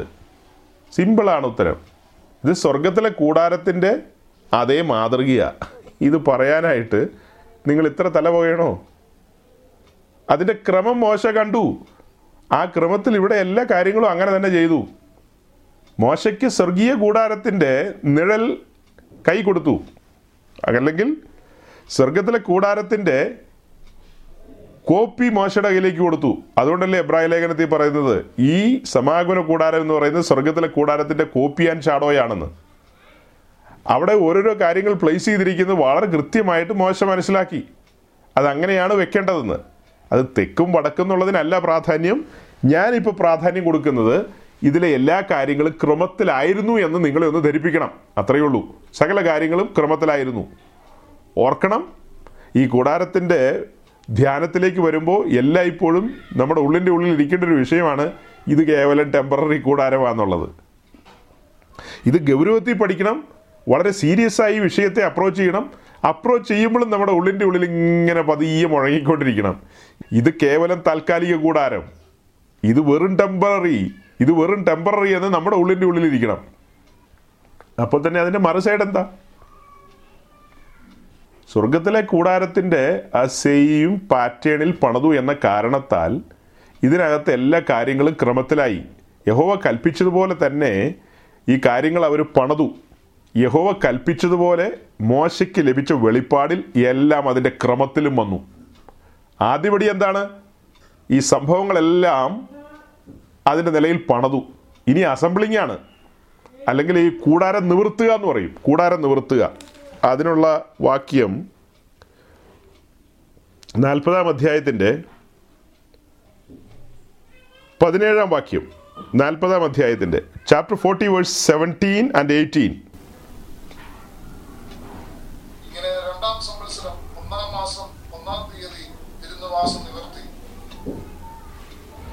യെസ്, ഇങ്ങനെ 2ാം സംവത്സരം 1 മാസം തിരുനിവാസം നിവർത്തി. അപ്പോൾ പണിയൊക്കെ തീർന്നു. യഹോവ കൽപ്പിച്ചതുപോലെ അവർ പണിതു. യഹോവ കൽപ്പിച്ചതുപോലെ തന്നെ മോശയെല്ലാം ക്രമത്തിലടക്കി, ക്രമത്തിലെല്ലാം ഓർഡറിൽ വെച്ചു. അഥവാ യഹോവ കൽപ്പിച്ചതുപോലെ അവർ പണിതു, യഹോവ കൽപ്പിച്ചതുപോലെ തന്നെയുള്ള ഓർഡറിൽ എല്ലാ കാര്യങ്ങളും വെച്ചു. ഇനി കൂടാരം നിവൃത്തിയാണ്. 48 പലക ചുറ്റും വരുന്നു. അതിനടിയിലേക്ക് 48 പലകയുടെ അടിയിലേക്ക് സിൽവർ സോക്കറ്റുകൾ വരുന്നു. പിന്നെ അതിന് മുകളിലേക്ക് 4 മൂടിശീലകൾ വരുന്നു. ചുറ്റും 60 തൂണുകൾ. 60 തൂണുകൾക്ക് ചുറ്റും ഒരു വെളുത്ത പഞ്ഞിനൂൽ കൊണ്ടുള്ള ഒരു ഫെൻസ്, അതായത് ഒരു മറ വരുന്നു. അങ്ങനെ കൂടാരത്തിൻ്റെ സമസ്ത മേഖലകളും പണി തീർക്കപ്പെട്ടു, എല്ലാം അതതിൻ്റെ ക്രമത്തിൽ വെച്ചു. മോശ ഇവിടെ കൂടാരം നിവർത്തി. അത് കഴിഞ്ഞ് 18-ാം വാക്യം,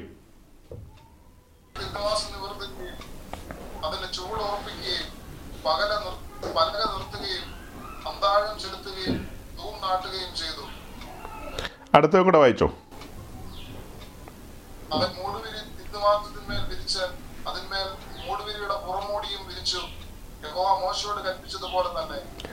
നാൽപ്പതാം അധ്യായത്തിൽ 7 പ്രാവശ്യം എഴുതിയിരിക്കുകയാണ് യഹോവ കൽപ്പിച്ചതുപോലെ തന്നെയെന്ന്. ഇനി താഴേക്ക് വായിക്കുമ്പോൾ എല്ലാം കാണാം, യഹോവ കൽപ്പിച്ചതുപോലെ തന്നെ എല്ലാ കാര്യങ്ങളും ചെയ്തെന്ന്.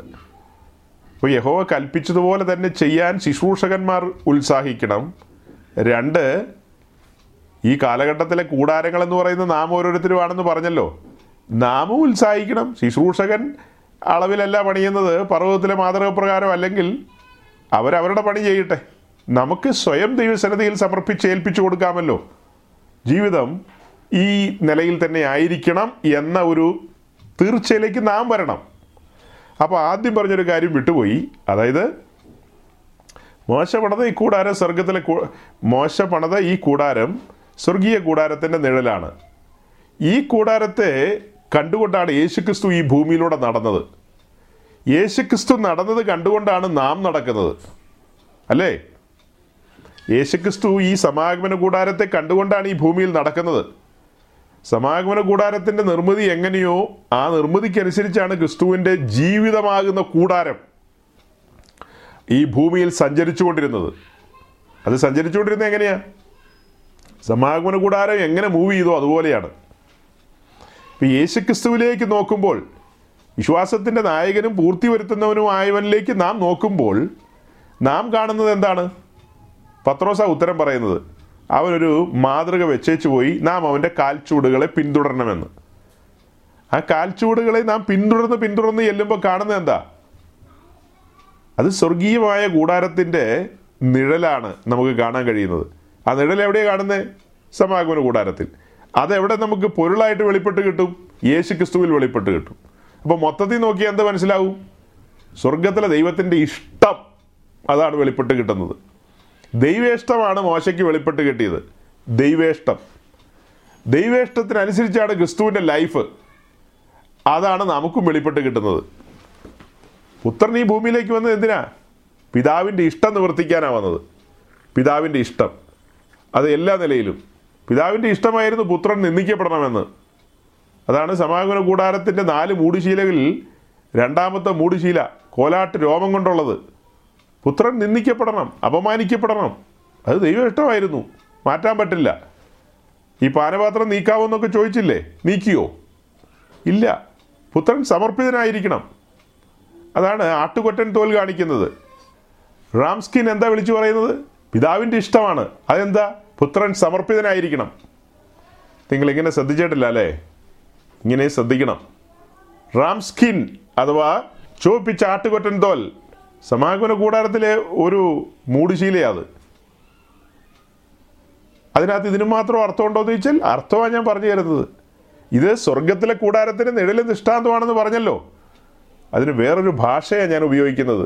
അത് സ്വർഗത്തിലെ ദൈവത്തിൻ്റെ ഇഷ്ടങ്ങളാണ് ഈ കൂടാരത്തിലെ ഓരോ കാര്യങ്ങളും, ദൈവേഷ്ടങ്ങളാണ്. ഇതിലെ 4 മൂടുശീലയാകട്ടെ, 48 പലകയാകട്ടെ, അതിൻ്റെ വെള്ളിച്ചുവടുകളാകട്ടെ, 60 തൂണുകളാകട്ടെ, അതിൻ്റെ ചുവടുകളായ ബ്രോൺസ് സോക്കറ്റുകളാകട്ടെ, ഇതെല്ലാം സ്വർഗത്തിലെ ദൈവത്തിൻ്റെ ഇഷ്ടങ്ങളാണ്. നമ്മൾ പറയും ഇതെല്ലാം മെറ്റീരിയലുകളല്ലേ പാസ്റ്റർ എന്ന്. അതെ, മെറ്റീരിയലുകളാണ്, അതൊക്കെ ശരിയാണ്. ഇതതിലെ ഉപകരണങ്ങളല്ലേ, അതൊക്കെ ശരിയാണ്. പക്ഷെ ഇതെല്ലാം ദൈവത്തിൻ്റെ ഇഷ്ടങ്ങളാണ്. ആ ഇഷ്ടങ്ങളെല്ലാം മാനവവർഗത്തിൻ്റെ മുമ്പിൽ ഇനി ദൈവത്തിന് കാണിക്കാനുണ്ട്. സമാഗമന കൂടാരത്തിനകത്തിരിക്കുന്നതൊന്നും മനുഷ്യർ കാണുന്നില്ല, അത് പുരോഹിതന്മാർ മാത്രമാണ് ശ്രദ്ധിക്കുന്നത്. അത് തന്നെയല്ല, പഴയ നിയമ കാലഘട്ടത്തിൽ ഈ കാര്യങ്ങൾ ആളുകൾക്ക് വെളിപ്പെട്ട് കിട്ടിയില്ലല്ലോ, അതെല്ലാം വെളിപ്പെടുത്തുകയാണ് പിതാവ്. അതിൻ്റെ അതിപരിശുദ്ധ സ്ഥലത്ത് ദൈവമഹത്വം ഇറങ്ങി നിന്നു. അതൊന്നും ജനത്തിന് വേണ്ട വിധത്തിൽ മനസ്സിലായില്ല. ആ മഹത്വം പുറത്തേക്ക് ഇറങ്ങി വന്നു. അതാണ് ബദലഹേമി കാണുന്നത്. ഇതിൻ്റെ അതിപരിശുദ്ധ സ്ഥലത്ത് വസിച്ചിരുന്ന മഹത്വം എന്ത് ചെയ്തു? നേരെ പുറത്തേക്ക് ഇറങ്ങി വന്നു ബദലഹേമിൽ. എല്ലാവർക്കും എന്നിട്ടും മനസ്സിലായില്ല.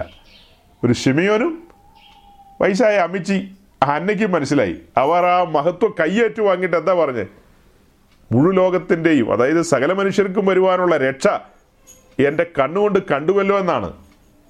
അത് കാണാനായിട്ട് ഭാഗ്യം ലഭിച്ചു.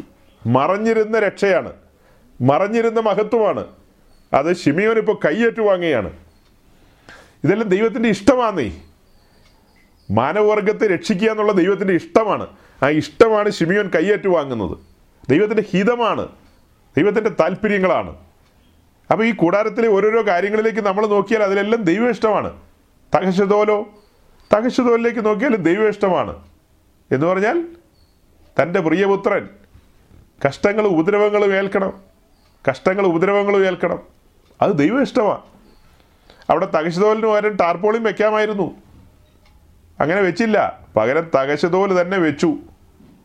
സ്വർഗത്തിലെ കൂടാരത്തിൻ്റെ നിഴലാണ് സമാഗമന കൂടാരം എന്ന് പറയുമ്പോൾ സ്വർഗത്തിലെ ദൈവത്തിൻ്റെ ഇഷ്ടമാണ് മോശയ്ക്ക് പകർന്നു കൊടുത്തത്. ആ ഇഷ്ടത്തിൽ മോശ ഇതെല്ലാം തീർത്തു വെച്ചു. അതെന്തിനാ? ചരിത്രത്തിൽ തൻ്റെ പ്രിയപുത്രൻ നടക്കേണ്ടുന്ന വഴികളാണ്. അതാണ് മോശയെ ഏൽപ്പിച്ചത്. കാടുകിട വ്യത്യാസം വരുത്തിയില്ല മോശ. ഈ മോശയെ അവിടെ ചെല്ലുമ്പോൾ ഒന്ന് കാണണം കേട്ടോ. ഭയങ്കര തിരക്കായിരിക്കും. ആളുകളെ വകഞ്ഞു മാറ്റിയിട്ട് മാറി നിൽക്കാൻ കൊണ്ടെന്ന് പറഞ്ഞ് മുന്നോട്ട് ചെന്നിട്ട് ഞാങ്ങണപ്പെട്ടകത്തിൽ മുങ്ങിച്ചാകാൻ പോയ മോശേ, നീ ആ പറവൻ്റെ കൊട്ടാരത്തിൽ ചെന്ന് അവിടെ ആടിത്തിമിർത്ത് കോളറും വലിച്ചിട്ട് കസേര കയറി കാലുമേ കാലും വെച്ച് അങ്ങനെയൊന്നും ഇരിക്കാത്ത മോശയെ നീങ്ങി നിന്നെ ഒന്ന് കാണട്ടെ, ഒന്ന് സല്യൂട്ട് ചെയ്യട്ടെ എന്ന് പറഞ്ഞു. നമ്മുടെ ഏതെങ്കിലും പെന്തിക്കോസുകാരനെ ഞങ്ങളുടെ പെട്ടകത്തിലിട്ട് വെള്ളത്തിൽ വിട്ടെങ്കിലോ? അവൻ പറവൻ്റെ മോളെ വേണേൽ കല്യാണം കഴിക്കും, അല്ലെങ്കിൽ പറവൻ്റെ സകലത് അടിച്ചു മാറ്റും.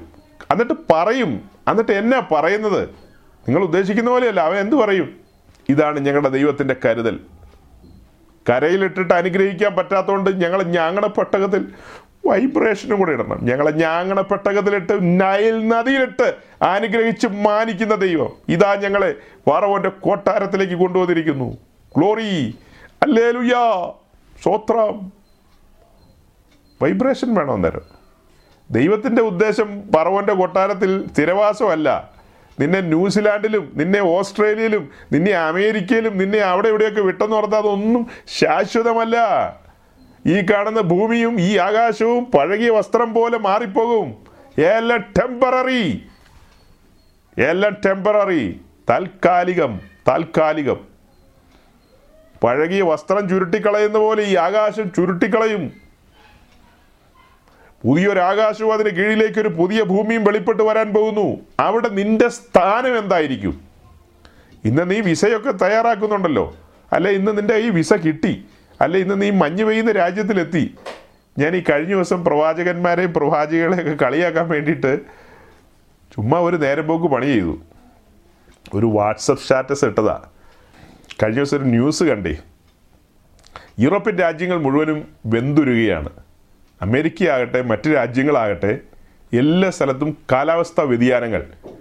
അത് അവർ പ്രിഡിക്റ്റ് ചെയ്ത സമയം എന്ന് പറയുന്നത് 2030 ആണ്. 2030 കാലാവസ്ഥയുടെ ആഗോള മുത്തപ്പന്മാരുണ്ടല്ലോ, അവർ മുന്നമേ പറഞ്ഞു വെച്ചിരിക്കുന്നത് 2030 തകിടം മറിയാൻ തുടങ്ങുന്നത്. 2050 കീഴ്മേൽ മറിയുന്നത്. 2022 ആയിട്ടുള്ളൂ ഇപ്പോഴേ തുടങ്ങിയെന്ന്. പച്ച മരമൊക്കെ നിന്ന് കത്തുകയല്ലേ. കാനഡക്കാരൻ ഇവിടെ ഉണ്ടോ? കാനഡക്കാരന് പേടിയൊന്നുമില്ല. പുള്ളി പച്ചമരം നിന്ന് കത്തുന്നതൊക്കെ ഒത്തിരി കണ്ടിട്ടുണ്ട്. എന്നാലും അല്ല, പുള്ളിയുടെ കാര്യമല്ല കേട്ടോ ഞാൻ പറഞ്ഞത്. കാനഡയിലൊക്കെ ഒത്തിരി മലയാളികൾ പെന്തിക്കോസുകാർ പോയിട്ടുണ്ട്. ഒരു ഇഞ്ച് ഹൃദയകാഠിന്യോ പലതിനും, ഉരുക്കമൊന്നുമില്ല, ഉള്ളുരുക്കമൊന്നുമില്ല. ഈ കാണായ പച്ചമരമൊക്കെ നിന്ന് കത്തുമ്പോൾ ഞങ്ങളുടെ നാട്ടിൽ നിന്നൊക്കെ കുറേ പിള്ളേർ പഠിക്കാൻ പോയിട്ടുണ്ട്. അവർ പോയ കാലത്ത് പറയുന്നത് തണുപ്പാണ്, തണുപ്പ് മാറ്റണമെന്നാണ് പറയുന്നത്. കാനഡയിൽ പോയി തണുപ്പ് മാറ്റണം, അതിന് പാനീയങ്ങൾ ആവശ്യമാണെന്നാണ്. ഇന്നലത്തെ ഞങ്ങളുടെ പ്രസംഗ വിഷയത്തിൽ തുടക്കം പാനീയവുമായിട്ടായിരുന്നു. നമ്മുടെ മീറ്റിങ്ങിൽ പണ്ട് കാലത്ത് വന്ന് കേട്ടുകൊണ്ടിരുന്ന ഒരു വാത്സല്യ സഹോദരി ഈ അടുത്ത സമയത്ത് പുള്ളിക്കാരിക്ക് ഒന്നും കുടിച്ചിട്ട് ദാഹം മാറുന്നില്ല. അപ്പോൾ അങ്ങനെ വീഞ്ഞു കുടിക്കാൻ ആരംഭിച്ചു. വൈൻ അങ്ങനെ വീഞ്ഞു കുടിച്ച് ഇപ്പോൾ കൂടി ഇനത്തിലുള്ള സാധനങ്ങളൊക്കെ കുടിച്ചു തുടങ്ങി. നോക്കണേ, നമ്മൾ ഈ കടിച്ചാൽ പൊട്ടാത്ത കാര്യങ്ങളൊക്കെ പറയുന്ന നമ്മുടെ സൂം മീറ്റിങ്ങിൽ നാളുകളോളം വന്ന് കേട്ട് പോയ ഒരാൾ ദേമാസ് ടിക്കറ്റ് എടുത്ത് അതേ വണ്ടി എവിടെയാണെന്ന് അന്വേഷിച്ച് പോയിട്ട് ആ വണ്ടിയെ തന്നെ കയറി ദേമാസിൻ്റെ കൂട്ടത്തിൽ പോയി. ദേമാസ് ഈ പണിയൊന്നും ഒപ്പിച്ചില്ല. കാനഡയ്ക്ക് പോയ പിള്ളേർ ഒപ്പിച്ചാൽ നമുക്ക് മനസ്സിലാക്കാം, ആൺപിള്ളേർ തല്ലുപുള്ളികളാണെന്ന് മനസ്സിലാക്കാം. ഇതങ്ങനെയല്ല, രണ്ടുമൂന്ന് പിള്ളേരുടെ തള്ള, 10-40 വയസ്സുള്ളത്. എന്തൊരു കാലമാണെന്ന് ഓർക്കണേ, എന്തൊരു കാലമാണ്. ഞാൻ ഹിന്ദുക്കളുടെ മുസ്ലിങ്ങളുടെ കാര്യമല്ല കേട്ടോ പറഞ്ഞത്, കോസുകളുടെ കാര്യമാണ് പറഞ്ഞത്. പെന്തിക്കോസാന്ന് പറഞ്ഞ് നടന്നത്. ഇതിനെയൊന്നും ഈ കാര്യങ്ങൾ ധരിപ്പിച്ചില്ലെന്ന്. ചുമ്മാ വന്നപ്പോൾ കണ്ട ഗൾഫിലും അവിടെ ഇവിടെയൊക്കെ വെച്ച് അവിടെയൊക്കെയുള്ള ഉപദേശിമാരുടെ കുഴപ്പമാണ്, പറഞ്ഞിട്ട് കാര്യമില്ല. നിങ്ങൾ കാര്യം പറഞ്ഞിട്ട് ആളുകളെ മുക്ക്. ഇതൊന്നും പറഞ്ഞു കൊടുക്കാതെ ഒന്ന് പറഞ്ഞ് രണ്ടിനെ പിടിച്ച് വെള്ളത്തിലേക്ക് തള്ളും. ഇതിവിടെ കൊണ്ട് തീരുന്നില്ലെന്നേ, കുറേ വർഷം ജീവിക്കണ്ടേ. എല്ലാറ്റിനും എല്ലായ്പ്പോഴും സ്വോത്രം ചെയ്യാനൊന്നും ഇവരെ കൊണ്ട് പറ്റാത്തതിൻ്റെ കാരണം എന്നാ, ഇവരെന്നെ അറിഞ്ഞിട്ട് വന്നതാ. ഇവരുടെ നില മാറുമെന്ന് പറഞ്ഞു, അവസ്ഥ മാറുമെന്ന് പറഞ്ഞു, ബിസിനസ് വർദ്ധിക്കുമെന്ന് പറഞ്ഞു, ഈ വിസയിൽ നിന്ന് ഇനിയൊരു നല്ല വിസയിലേക്ക് മാറുമെന്ന് പറഞ്ഞു. അതൊക്കെ കേട്ടിട്ട് വെള്ളത്തിൽ ചാടി ഇപ്പം പുസ്തകമൊക്കെ താഴെ വെച്ചു, എല്ലാം വിട്ടു. ഇപ്പോൾ വൈൻകുടിയോട് വൈൻകുടിയാണ്. ആട്ടെ, അത് പോട്ടെ. അപ്പോൾ കാനഡയിൽ തണുപ്പ് മാറ്റാനായിട്ട് ഈ പെന്തിക്കോസുകാരൊക്കെ പോയി ചൂടാക്കാനായിട്ട് പാനീയം സോമരസം മോന്തി തുടങ്ങി. ഇപ്പോൾ ദൈവം കാനഡയ്ക്ക് ചൂട് കൊടുക്കുകയാണ്, ഇവൻ്റെ സോമരസം ഒന്ന് നിർത്താൻ വേണ്ടിയിട്ട്. പച്ചമരം പോലും നിന്ന് കത്തിക്കൊണ്ടിരിക്കുക. പച്ചമരം നിന്ന് കത്തുമ്പോൾ എന്താ മനസ്സിലാക്കേണ്ടത്? ലോത്തിൻ്റെ ഭാര്യ ഓർത്തുകൊള്ളുവെന്ന് എഴുതി വെച്ചിട്ടില്ലേ? ഈ പച്ചമരമൊക്കെ നിന്ന് കത്തുമ്പോൾ ഓർക്കണം, ഇതുപോലെ പച്ചയ്ക്ക് നിന്ന് കത്തും. ഗന്ധകം കത്തുന്ന തീപ്പൊയ്കയിൽ ദൈവത്തിൻ്റെ പ്രമാണത്തിനും വചനത്തിനും അനുസരിച്ച് ജീവിച്ചില്ലെങ്കിൽ നാം അത്യുന്നതൻ്റെ നിവാസമാകാൻ തിരഞ്ഞെടുക്കപ്പെട്ടവരാണ്, ആ വിളി ലഭിക്കപ്പെട്ടവരാണ്. ആ വിളി ലഭിക്കപ്പെട്ടവർ ഈ ഭൂമിയിൽ തങ്ങളുടെ ശരീരങ്ങളെ സമർപ്പിക്കണമെന്ന് നമ്മൾ പണ്ടേ പ്രസംഗിച്ചിട്ടുണ്ട്. അപ്പോൾ യൂറോപ്പിലുള്ള ആരെങ്കിലും എന്നെ കേൾക്കുകയാണെങ്കിൽ അവർക്ക് തോന്നും സായിപ്പ് അങ്ങനെ പറഞ്ഞിട്ടില്ലല്ലോ. സായിപ്പല്ല പറയുന്നത്, നല്ല കറമ്പനാണ് ഇപ്പോൾ പ്രസംഗിക്കുന്നത്. സായിപ്പിനെവിടെ? കറമ്പൻ എന്ന് പറയുമ്പോൾ നീഗ്രഹം ആയി പോവില്ലേ? ഇപ്പം അത്ര വലിയ നീഗ്രഹമൊന്നും അല്ലെങ്കിൽ പോലും സായിപ്പൊന്നും അല്ലല്ലോ ഇപ്പോൾ പറയുന്നത്. നല്ല മനസ്സിലാകുന്ന മലയാളത്തിലാണ്. സായിപ്പിനൊന്നും മനസ്സിലാവില്ല എൻ്റെ പ്രസംഗം, പക്ഷെ മലയാളി നിനക്ക് മനസ്സിലാവും. സ്വർഗത്തിലെ ദൈവം നമ്മെ ലോകത്തിലെ ഓരോരോ സ്ഥലങ്ങളിലാക്കി വെച്ചിരിക്കുന്നത് മൊബൈൽ ടെമ്പിൾസ് എന്ന നിലയിലാണ്, സഞ്ചരിക്കുന്ന കൂടാരങ്ങൾ എന്ന നിലയിലാണ്. ഈ ലോകത്തിലെ പാപികളെ വീണ്ടെടുക്കുവാനാണ് സ്വർഗത്തിലെ ദൈവം നമ്മെ ഓരോരോ സ്ഥലങ്ങളിൽ പ്ലേസ് ചെയ്തിരിക്കുന്നത്. അല്ലാതെ നിങ്ങൾ ഓരോരുത്തരും ലോകത്തിലെ പല രാജ്യങ്ങളിലെ ജോലിക്കും മറ്റ് പഠനങ്ങൾക്കും പല കാര്യങ്ങൾക്കും ഒക്കെ പോയിരിക്കുന്നത് നിങ്ങൾ നിങ്ങളുടെ ഉദ്ദേശത്തിന് പോയി എന്നാണ് ചിന്തിക്കുന്നത്. അങ്ങനെയല്ലെന്നേ, ദൈവത്തിന് എല്ലാത്തിലും ഒരു ഉദ്ദേശമുണ്ട്. ആ ഉദ്ദേശങ്ങൾ നടത്തും. മോശയ്ക്ക് കൊടുത്ത അളവിൽ കാണുന്നതെല്ലാം ദൈവോദ്ദേശങ്ങളാണ്, ദൈവേഷ്ടങ്ങളാണ്. തകശതോൽ എന്ന് പറഞ്ഞാൽ ദൈവേഷ്ടമാണ്, താമ്രം എന്ന് പറഞ്ഞാൽ ദൈവേഷ്ടമാണ്, തനി തങ്കം എന്ന് പറഞ്ഞാൽ അതിൽ ദൈവേഷ്ടമാണ്. എല്ലാം പ്രിയപുത്രന് വേണ്ടി മുന്നമേ സജ്ജമാക്കിയതാണ്. അവൻ്റെ ജീവിതമാണെല്ലാം വെളിപ്പെട്ടു വരുന്നത്. സമാഗമന കൂടാരത്തിലെ മരം കാണുന്നത് യേശുക്രിസ്തുവിൻ്റെ മനുഷ്യത്വം. അവൻ മനുഷ്യരൂപം എടുക്കണമെന്നുള്ളത് ദൈവത്തിൻ്റെ ഇഷ്ടമായിരുന്നു. അവൻ മഹത്വം ഉരിഞ്ഞു വെച്ച് വേഷാൽ മനുഷ്യനായി വരണമെന്നുള്ളത് ദൈവോദ്ദേശമായിരുന്നു, ദൈവേഷ്ടമായിരുന്നു, ദൈവഹിതമായിരുന്നു. ഈ പറയപ്പെട്ട കൂടാരം തോന്നിയതുപോലെ പടതാൽ മോശയുടെ പല്ല് മുഴുവൻ കൊഴിച്ചു കളയില്ലേ തമ്പുരാൻ? എല്ലാം താറുമാറാകും സഹോദരങ്ങളെ. നിങ്ങൾ ചിന്തിക്കുന്ന പോലെയല്ല, എല്ലാം താറുമാറാകും. സിസ്റ്റം മുഴുവൻ ബ്രേക്കാകും, സിസ്റ്റം മുഴുവനും. കണ്ടിട്ടില്ലേ ചില അതിവേഗ പാതകളിൽ ഒരു ആക്സിഡൻറ്റോ കാര്യങ്ങളോ വന്നാൽ മൊത്തത്തിൽ ട്രാഫിക് ജാമായി കഴിഞ്ഞാൽ അത് ഒന്ന് ഓർഡറാക്കി എടുക്കാൻ ഉത്തരവാദിത്തപ്പെട്ടവർ കിണഞ്ഞ് പരിശ്രമിക്കുന്നത്. എല്ലാം കയറി ജാമായി തലങ്ങും വിലങ്ങും. ഇനി ഇത് ഓർഡറിലാക്കിയെടുക്കാൻ എന്ത് പാടായിരിക്കും എന്ന് പറയുന്ന പോലെയാണ്. മോശ ഈ കൂടാരത്തിൻ്റെ കാര്യങ്ങളിൽ എന്തെങ്കിലും മാറ്റങ്ങൾ വരുത്തിയായിരുന്നെങ്കിൽ, എന്തെങ്കിലും മറിച്ചിലുകൾക്ക് വിധേയമാക്കിയായിരുന്നെങ്കിൽ, മോശ കൂടാരം പണിയുന്നതിന് മുന്നേയുള്ള പ്രവാചകന്മാർ അതിനുശേഷമുള്ള പ്രവാചകന്മാരാൽ പറയപ്പെട്ട കാര്യങ്ങളെല്ലാം ഡിസോർഡറായി പോവും. ആ പറഞ്ഞ കാര്യങ്ങളെല്ലാം യേശുക്രിസ്തുവുമായി റിലേറ്റഡാണ്. യെശയ്യാ പ്രവാചകൻ്റെ പുസ്തകം 50-ാം അധ്യായം അതിൻ്റെ 6-7 വാക്യങ്ങൾ.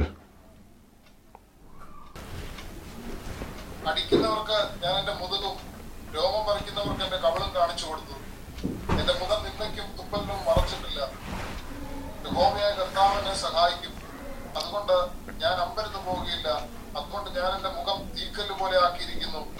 ഞാൻ ലജ്ജിച്ചു പോകില്ല എന്ന് ഞാൻ അറിയുന്നു. യെശയ്യാവിന്റെ ജീവിതത്തിൽ ഇങ്ങനത്തെ സംഭവങ്ങളൊന്നുമില്ല. ഇത് പ്രവചനാത്മാവിൽ എഴുതി വെച്ചിരിക്കുകയാണ്. തകശുതോലാണ് ഈ കണ്ടത്. ഇത് ദൈവേഷ്ടമാണ്. പിതാവിൻ്റെ പ്രിയപുത്രനെ കുറിച്ച് നാം ഉത്തമഗീതത്തിൽ വായിക്കുമ്പോൾ അവൻ്റെ കവിളും കവിൾത്തടവും ഒക്കെ നമ്മൾ കാണുന്നു.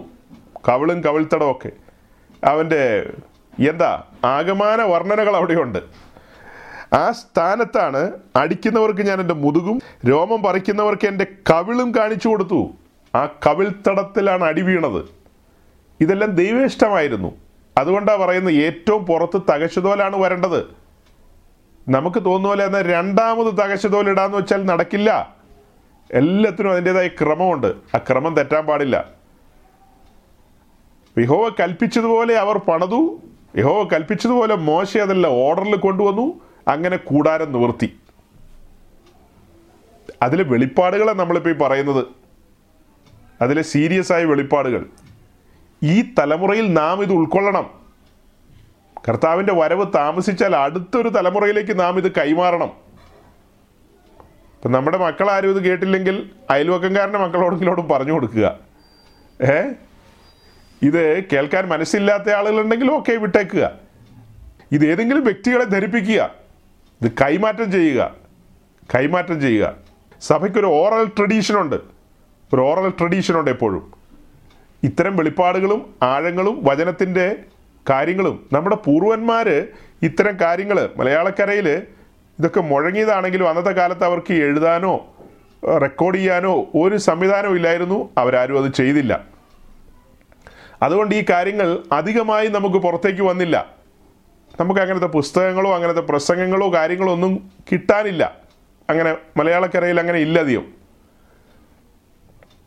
അപ്പം അങ്ങനെ ഇത് തലമുറയായിട്ടിങ്ങനെ പഠിപ്പിച്ചും ധരിപ്പിച്ചും ആ ബോധ്യത്തിൽ ഇങ്ങനെ കൊണ്ടുപോവുകയായിരുന്നെങ്കിൽ ജനം വഴിതെറ്റില്ലായിരുന്നു. ആ ബോധ്യത്തിലായിരുന്നു അവൻ ന്യൂയോർക്ക് സിറ്റിയിൽ പോയി ഇറങ്ങുന്നതെങ്കിൽ, ജോൺ എഫ് കെന്നഡി എയർപോർട്ടിൽ പോയി ഇറങ്ങുന്നതെങ്കിൽ ഒരു പ്രോബ്ലവും ഇല്ല. നിശ്ചയമായും അവനോടെ പോയി ഇറങ്ങണം. ലോകത്തിൽ എവിടെ വേണേലും അവൻ പോയി ഇറങ്ങട്ടെ, മൊബൈൽ ടെമ്പിൾ എന്ന നിലയിൽ അല്ല. ഞാൻ ദൈവത്താൽ മാനിക്കപ്പെട്ടവനാണ്, അനുഗ്രഹിക്കപ്പെട്ടവനാണെന്നുള്ള നിലയിൽ അവനോടെ പോയി ഇറങ്ങിയാൽ അവനെ സാത്താൻ പിടിച്ചുകൊണ്ട് പോകും. താനൊരു മൊബൈൽ ടെമ്പിളാണ്. സമാഗമന കൂടാരത്തിന് മുൻപിലിരിക്കുന്ന യാഗപീഠം വീണ്ടെടുപ്പിൻ്റെ ഇടമാണ്. ചുരുക്കി പറഞ്ഞാൽ ഇസ്രായേലിൻ്റെ വീണ്ടെടുപ്പാണ് അവിടെ നടക്കുന്നത്. പിന്നത്തേതിൽ യെരൂശലേം ദൈവാലയത്തിന് മുൻപിൽ ഒരു താമ്രയാഗപീഠം, അവിടെയും വീണ്ടെടുപ്പാണ് നടക്കുന്നത്. എന്നാൽ ഇസ്രായേലിൻ്റെ വീണ്ടെടുപ്പാണ് അവിടെ നടക്കുന്നത്. അത് കഴിഞ്ഞ് നമ്മളൊരു യാഗപീഠം കാണുകയാണ്. അതാണ് കാൽവരിയിലെ യാഗപീഠം. അത് ഇസ്രായേലിൻ്റെ വീണ്ടെടുപ്പിന് വേണ്ടി വെച്ചതല്ല, മുഴുവനവലോകത്തിൻ്റെയും വീണ്ടെടുപ്പിന് വേണ്ടി വെച്ച സ്വർഗത്തിൻ്റെ അളവിൽ പണിയപ്പെട്ട ഈ യാഗപീഠം. അതാണ് കാൽവരിയിലെ ക്രൂശ് എന്ന യാഗപീഠം. വീണ്ടെടുപ്പിന് ദൈവം വെച്ച മൂന്നാമത്തെ വ്യവസ്ഥയാണ് നാം കാണുന്നത്, കാൽവരിയിലെ യാഗപീഠം. അത് കഴിഞ്ഞ് നാം കാണുന്നത് ആ യാഗപീഠം ഇന്ന് നാം ഓരോരുത്തരുമാണ് ചുമന്നുകൊണ്ട് നടക്കുന്നത്. യാഗപീഠം നമ്മിലാണ്. നാം ദൈവത്തിൻ്റെ മന്ദിരങ്ങളാണ്, നാം ദൈവത്തിൻ്റെ കൂടാരങ്ങളാണ്. ദൈവം നമ്മെ ലോകത്തിലെ ഓരോരോ സ്ഥലങ്ങളിലാക്കുന്നു. യാഗപീഠം നമ്മിലുണ്ട്. സഞ്ചരിക്കുന്ന ATM കൗണ്ടർ എന്ന് കേട്ടിട്ടില്ലേ എന്ന് പറഞ്ഞതുപോലെ ഇന്ന് നാം ആകുന്ന കൂടാരങ്ങൾ സഞ്ചരിച്ചു കൊണ്ടിരിക്കുന്നു. അതിൽ യാഗപീഠമുണ്ട്.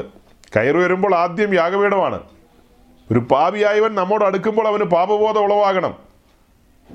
കാരണം ദൈവസാന്നിധ്യം ഇതിനകത്തുണ്ട്, യാഗപീഠം ഇതിനകത്തുണ്ട്, ക്രൂശിൻ്റെ വചനങ്ങൾ ഇതിനകത്തുണ്ട്.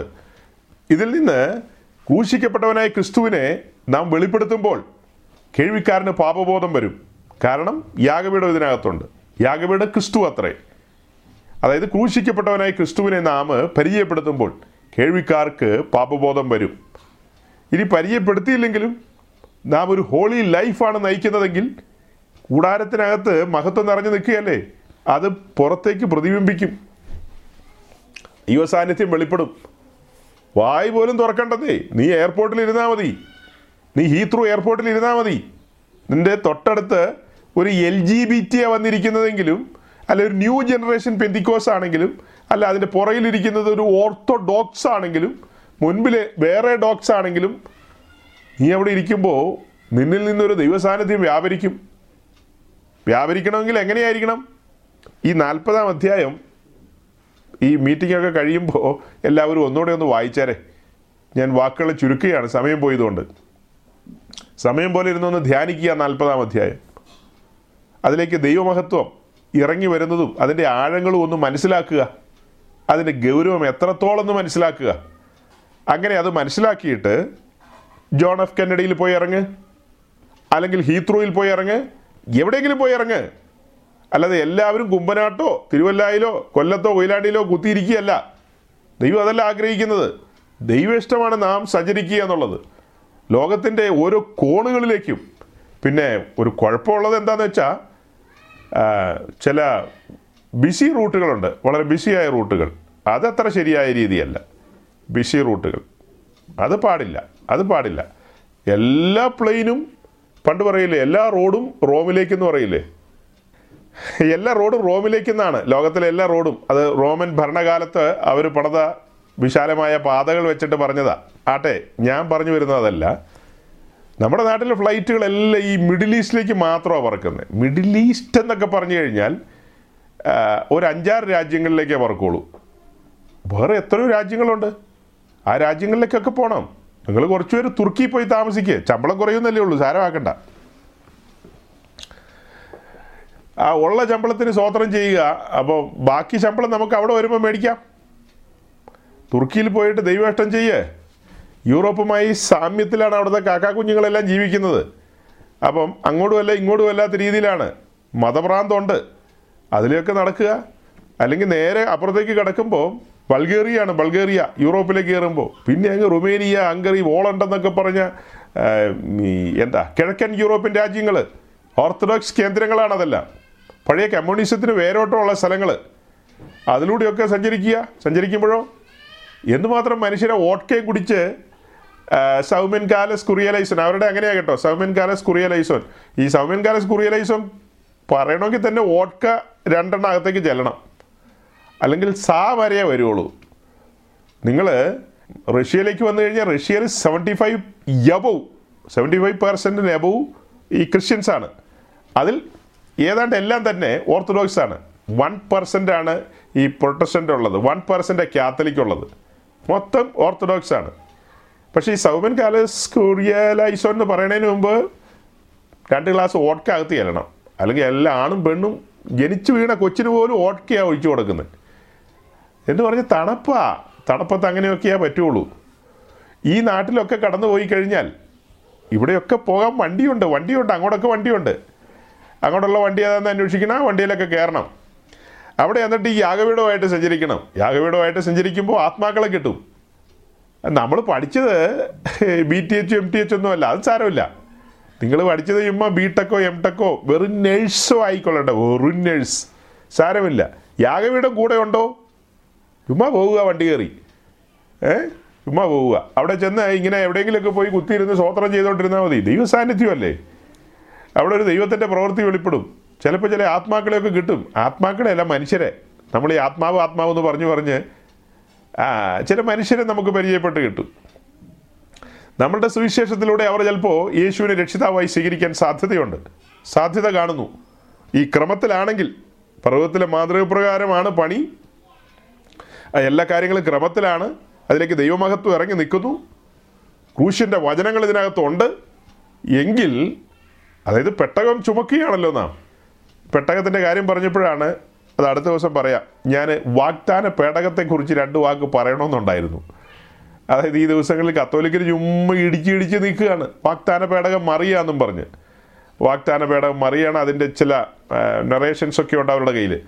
അപ്പോൾ അത് നമുക്ക് ഇച്ചിരി പറയേണ്ടതുണ്ട്. കാരണം നാളെ നമ്മുടെ മെസ്സേജൊക്കെ കേൾക്കുന്ന ആരാണോ വാഗ്ദാന പേടകം ചുമക്കാനായിട്ട് അങ്ങോട്ട് പോകണമെന്നൊന്നും പറയാൻ പറ്റില്ലല്ലോ. അതുകൊണ്ട് സമയമുള്ളപ്പോൾ നമുക്ക് പറഞ്ഞിട്ടേക്കാം, കേട്ടിട്ട് പൊക്കോട്ടെ. ഇത് മടങ്ങിപ്പോകലിൻ്റെയും കൂടെ കാലമാണ്. കഴിഞ്ഞ ദിവസം ഒരു വിദ്വാൻ്റെ ഒരു ടെസ്റ്റിമണി കേൾക്കാനിടയായി. ഒരു 3 ദിവസം മുമ്പ് പുള്ളി റിലീസ് ചെയ്തിട്ടുള്ളൂ. മലയാളിയായ ഒരു പ്രവാചകൻ, പുള്ളിക്കാരൻ സലാം പറഞ്ഞിരിക്കുന്നു. പ്രവചനത്തോടും പെന്തിക്കോസിനോടും എല്ലാ കോസിനോടും ന്യൂ ജനറേഷനായിരുന്നു. സലാം പറഞ്ഞു, ഓർത്തഡോക്സിലേക്ക് മടങ്ങിപ്പോയിരിക്കുന്നു. പുള്ളി പറയാണ്, ഈ വർഗമൊന്നും ഗുണമില്ലെന്ന്. ദൈവമേ, ഈ ആളുകൾക്കെല്ലാം ഭൗതിക അനുഗ്രഹങ്ങളും ഈ കാര്യങ്ങൾക്കും വേണ്ടിയാണ് എൻ്റെ മുമ്പിൽ വന്നിരുന്നത്. അതൊക്കെ ഞാൻ അവരോട് പറഞ്ഞുകൊണ്ടിരുന്നു, അവരെല്ലാം കേട്ട് വിശ്വസിച്ചെന്ന്. ഇവർ മണ്ടന്മാരായിരുന്നു എന്നാണ് പുള്ളി പറയുന്നത്. അത് സമ്മതിച്ചു. നീ അവരെ ചതിക്കുകയല്ലായിരുന്നു അപ്പോൾ. ഇന്ന് നീ വലിയ ഓർത്തഡോക്സി പറയുന്നു വന്നിട്ട്. നീ ഇന്ന് എന്ത് ഓർത്തഡോക്സിയാണ് പറയുന്നത്? നീ മാറത്തടിച്ച് കരയണ്ടേ ഈ ജനത്തെ വഞ്ചിച്ചതോർത്ത്?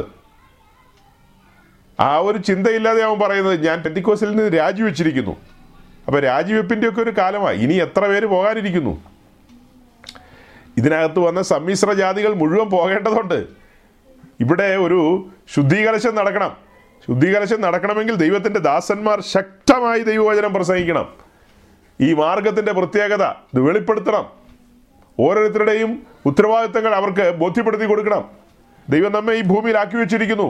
മോശയുടെ കൂടാരം സ്വർഗത്തിലെ ദൈവത്തിൻ്റെ ഇഷ്ടമാണ്. ദൈവേഷ്ടമാണ് ആ കൂടാരത്തിൽ കാണുന്ന എല്ലാം. ആ ഇഷ്ടമാണ് യേശുക്രിസ്തു വെളിപ്പെടുത്തി തന്നത് നമ്മുടെ മുമ്പിൽ. യേശുക്രിസ്തു അത് ചെയ്തു കാണിച്ചു. ആ ഇഷ്ടങ്ങൾ മോശയ്ക്ക് ലഭിച്ച അളവിലൊത്തവണ്ണം മോശ കൂടാരം പണിതെന്നാണ് നമ്മൾ പറയുന്നത്. ഞാനതിനെ കടത്തി പറഞ്ഞത് കണ്ടോ? ദൈവേഷ്ടമാണ് ആ കാണുന്നത്. യേശു ആ ഇഷ്ടം നിവർത്തിച്ചു. നാം അത് കണ്ണാലെ കാണുകയാണ്. എങ്ങനെ? ആത്മക്കണ്ണുകൊണ്ട് യേശുക്രിസ്തു നടന്ന വഴികൾ, ചെയ്ത കാര്യങ്ങൾ നമ്മുടെ ജീവിതം അങ്ങനെ തന്നെ അങ്ങ് ഏൽപ്പിച്ചു കൊടുക്കുക. ദൈവേഷ്ടത്തിന് വേണ്ടി ഏൽപ്പിച്ചു കൊടുക്കുക. ദൈവേഷ്ടം എന്താ? നാം ക്രൂശ് വഹിക്കുന്നവരായിരിക്കണം. ക്രൂശ് എന്ന് പറഞ്ഞാൽ എന്താ? യാഗപീഠം. ആ യാഗപീഠവുമായി ലോകത്തിൻ്റെ ഓരോ കോണുകളിലേക്കും നാം കടന്നു പോകുന്നു. അല്ലെ? നാം ഇപ്പോൾ എവിടെയായിരിക്കുന്നോ അവിടെ വിശ്വസ്തരായിരിക്കുക. വിശ്വസ്തരായിരിക്കുക. നമ്മോട് അടുക്കുന്ന വ്യക്തി ജീവിതങ്ങൾക്ക് വിടുതലുകൾ ആവശ്യമാണ്. അവർക്ക് പാപമോചനം ആവശ്യമാണ്. നമ്മിൽ വസിക്കുന്ന പരിശുദ്ധാത്മാവിനാൽ അവർക്ക് പാപബോധം വന്ന് അവർ യാഗപീഠം വഴി വീണ്ടെടുക്കപ്പെടും. നാമാണ് ദൈവത്തിൻ്റെ കൂടാരം. നാമാണ് സഭ. ഇന്ന് സഭ മുഖാന്തരമാണ് വീണ്ടെടുപ്പ്. അന്ന് സമാഗമന കൂടാരം വഴി, അന്ന് യെരൂശലേം ദേവാലയം വഴി ഒരു 3.5 വർഷക്കാലം യേശുക്രിസ്തുവിൻ്റെ അടുക്കൽ വരുന്നവർക്കെല്ലാം ഡയറക്റ്റായിട്ട് പാപമോചനം കൊടുത്തു. ഇന്ന് സഭ മുഖാന്തരമാണ് പാപമോചനം. സഭയിലാണ് ക്രിസ്തു. ഇന്ന് നാം ഓരോരുത്തരുമാണ് സഭ. രണ്ട് രീതിയിലും പറയാം. സാർവത്രിക സഭയെക്കുറിച്ചും പറയാം. വ്യക്തിപരമായി നാം ഓരോരുത്തരും സഭയാണ്. നമ്മിലാണ് യാഗപീഠം, നമ്മിലാണ് പെട്ടകം, നമ്മിലാണ് ദൈവസാന്നിധ്യം, നമ്മിലാണ് ദൈവേഷ്ടം. ദൈവേഷ്ടപ്രകാരം നാം സഞ്ചരിക്കുന്നു. ദൈവേഷ്ടപ്രകാരം പാപികളെ നമ്മോട് അടുപ്പിക്കുന്നു. അവിടെ ചില വിടുതലുകൾ നടക്കുന്നു. ചില വിടുതലുകൾ, ചില മാനസാന്തരങ്ങൾ സംഭവിക്കുന്നു. ചിലരുടെ പേരുകൂടെ ജീവപുസ്തകത്തിലേക്ക് എഴുതപ്പെടാൻ നാം കാരണഭൂതരാകുന്നു. എങ്ങനെയാ? നാം പർവ്വതത്തിലെ മാതൃകപ്രകാരം പണിയപ്പെട്ട് പർവ്വതത്തിലെ മാതൃകപ്രകാരം നടന്നാൽ ഈ പറഞ്ഞ കാര്യങ്ങളെല്ലാം നമ്മോട് അടുത്ത് വരും. അപ്പോൾ ചില ജീവിതങ്ങൾക്ക് വിടുതലാവും. ചില പേരുകൾ ജീവപുസ്തകത്തിൽ എഴുതപ്പെടും. നാം ദൈവസന്നിധിയിൽ ചെല്ലുമ്പോൾ ആശ്വാസത്തോടെ നല്ലവനും വിശ്വസ്തനുമായ ദാസനെ എന്നുള്ള വിളി കേൾക്കും. നമ്മുടെ പണിയെല്ലാം തീയിലൂടെ കടത്തിവിടുമെന്നേ. എല്ലാവരുടെയും പണി കടത്തിവിടും. കടത്തിവിടുമ്പോഴോ പലതും വെന്തുപോകും. നിലനിൽക്കുന്നതാണെങ്കിലോ പ്രശംസ ലഭിക്കും. ആത്മാക്കളെ നേടുകയും ആത്മാക്കളെ ദൈവസന്നിധിയിൽ കൊണ്ടുവരികയും ചെയ്താൽ അവർക്ക് പ്രശംസാ കിരീടമാണ് ലഭിക്കാൻ പോകുന്നത്. ആത്മാക്കളെ നേടിയവർക്ക് ലഭിക്കാൻ പോകുന്ന കിരീടമേതാ? പ്രശംസാ കിരീടം. അതെല്ലാവർക്കും ലഭിക്കും. എല്ലാവർക്കും. ശുശ്രൂഷകന്മാർക്ക് മാത്രമായ ഒരു ഒറ്റ കിരീടമേ ഉള്ളൂ. അത് തേജസ്സിൻ്റെ കിരീടമാണ്. അത് തൻ്റെ ആട്ടിൻകൂട്ടത്തെ യോഗ്യമായ നിലയിൽ പരിപാലിച്ചവർക്ക് കൊടുക്കുന്നതാണ്. യോഗ്യമായ നിലയിൽ ആത്മാർത്ഥതയോടുകൂടി പരിപാലിച്ച ശുശ്രൂഷകന്മാർക്ക് വെച്ചിരിക്കുന്ന ഒരേ ഒരു കിരീടമാണ്. ബാക്കി 4 കിരീടവും എല്ലാവർക്കും ഉള്ളതാണ്. ജീവകിരീടമാകട്ടെ, നീതിയുടെ കിരീടമാകട്ടെ, ഈ പറഞ്ഞ പ്രശംസ, ഏത് കിരീടമാകട്ടെ, അതെല്ലാം എല്ലാവർക്കും കിട്ടും. ഈ ഒരെണ്ണം മാത്രം ശുശ്രൂഷകന്മാർക്കുണ്ട്. അപ്പോൾ ഈ വചനങ്ങളാൽ ദൈവം നിങ്ങളെ അനുഗ്രഹിക്കട്ടെ. നമ്മുടെ ജീവിതം അനേകർക്ക് വിടുതലും ആശ്വാസവുമായി തീരട്ടെ എന്ന് ആശംസിച്ചുകൊണ്ട് ഞാൻ വാക്കുകളെ ചുരുക്കുന്നു. Thank you. എന്തു മനോഹരമേ ഈ കാണുന്നതെന്തോരതിശയമേ,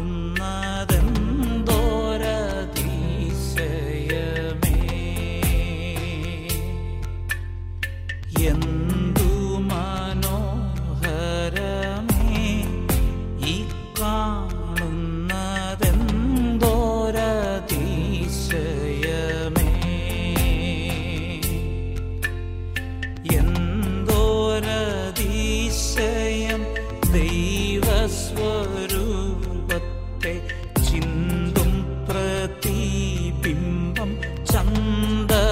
ായി കാണുന്നു ചിന്തും പ്രതിബിംബം ചന്തമായി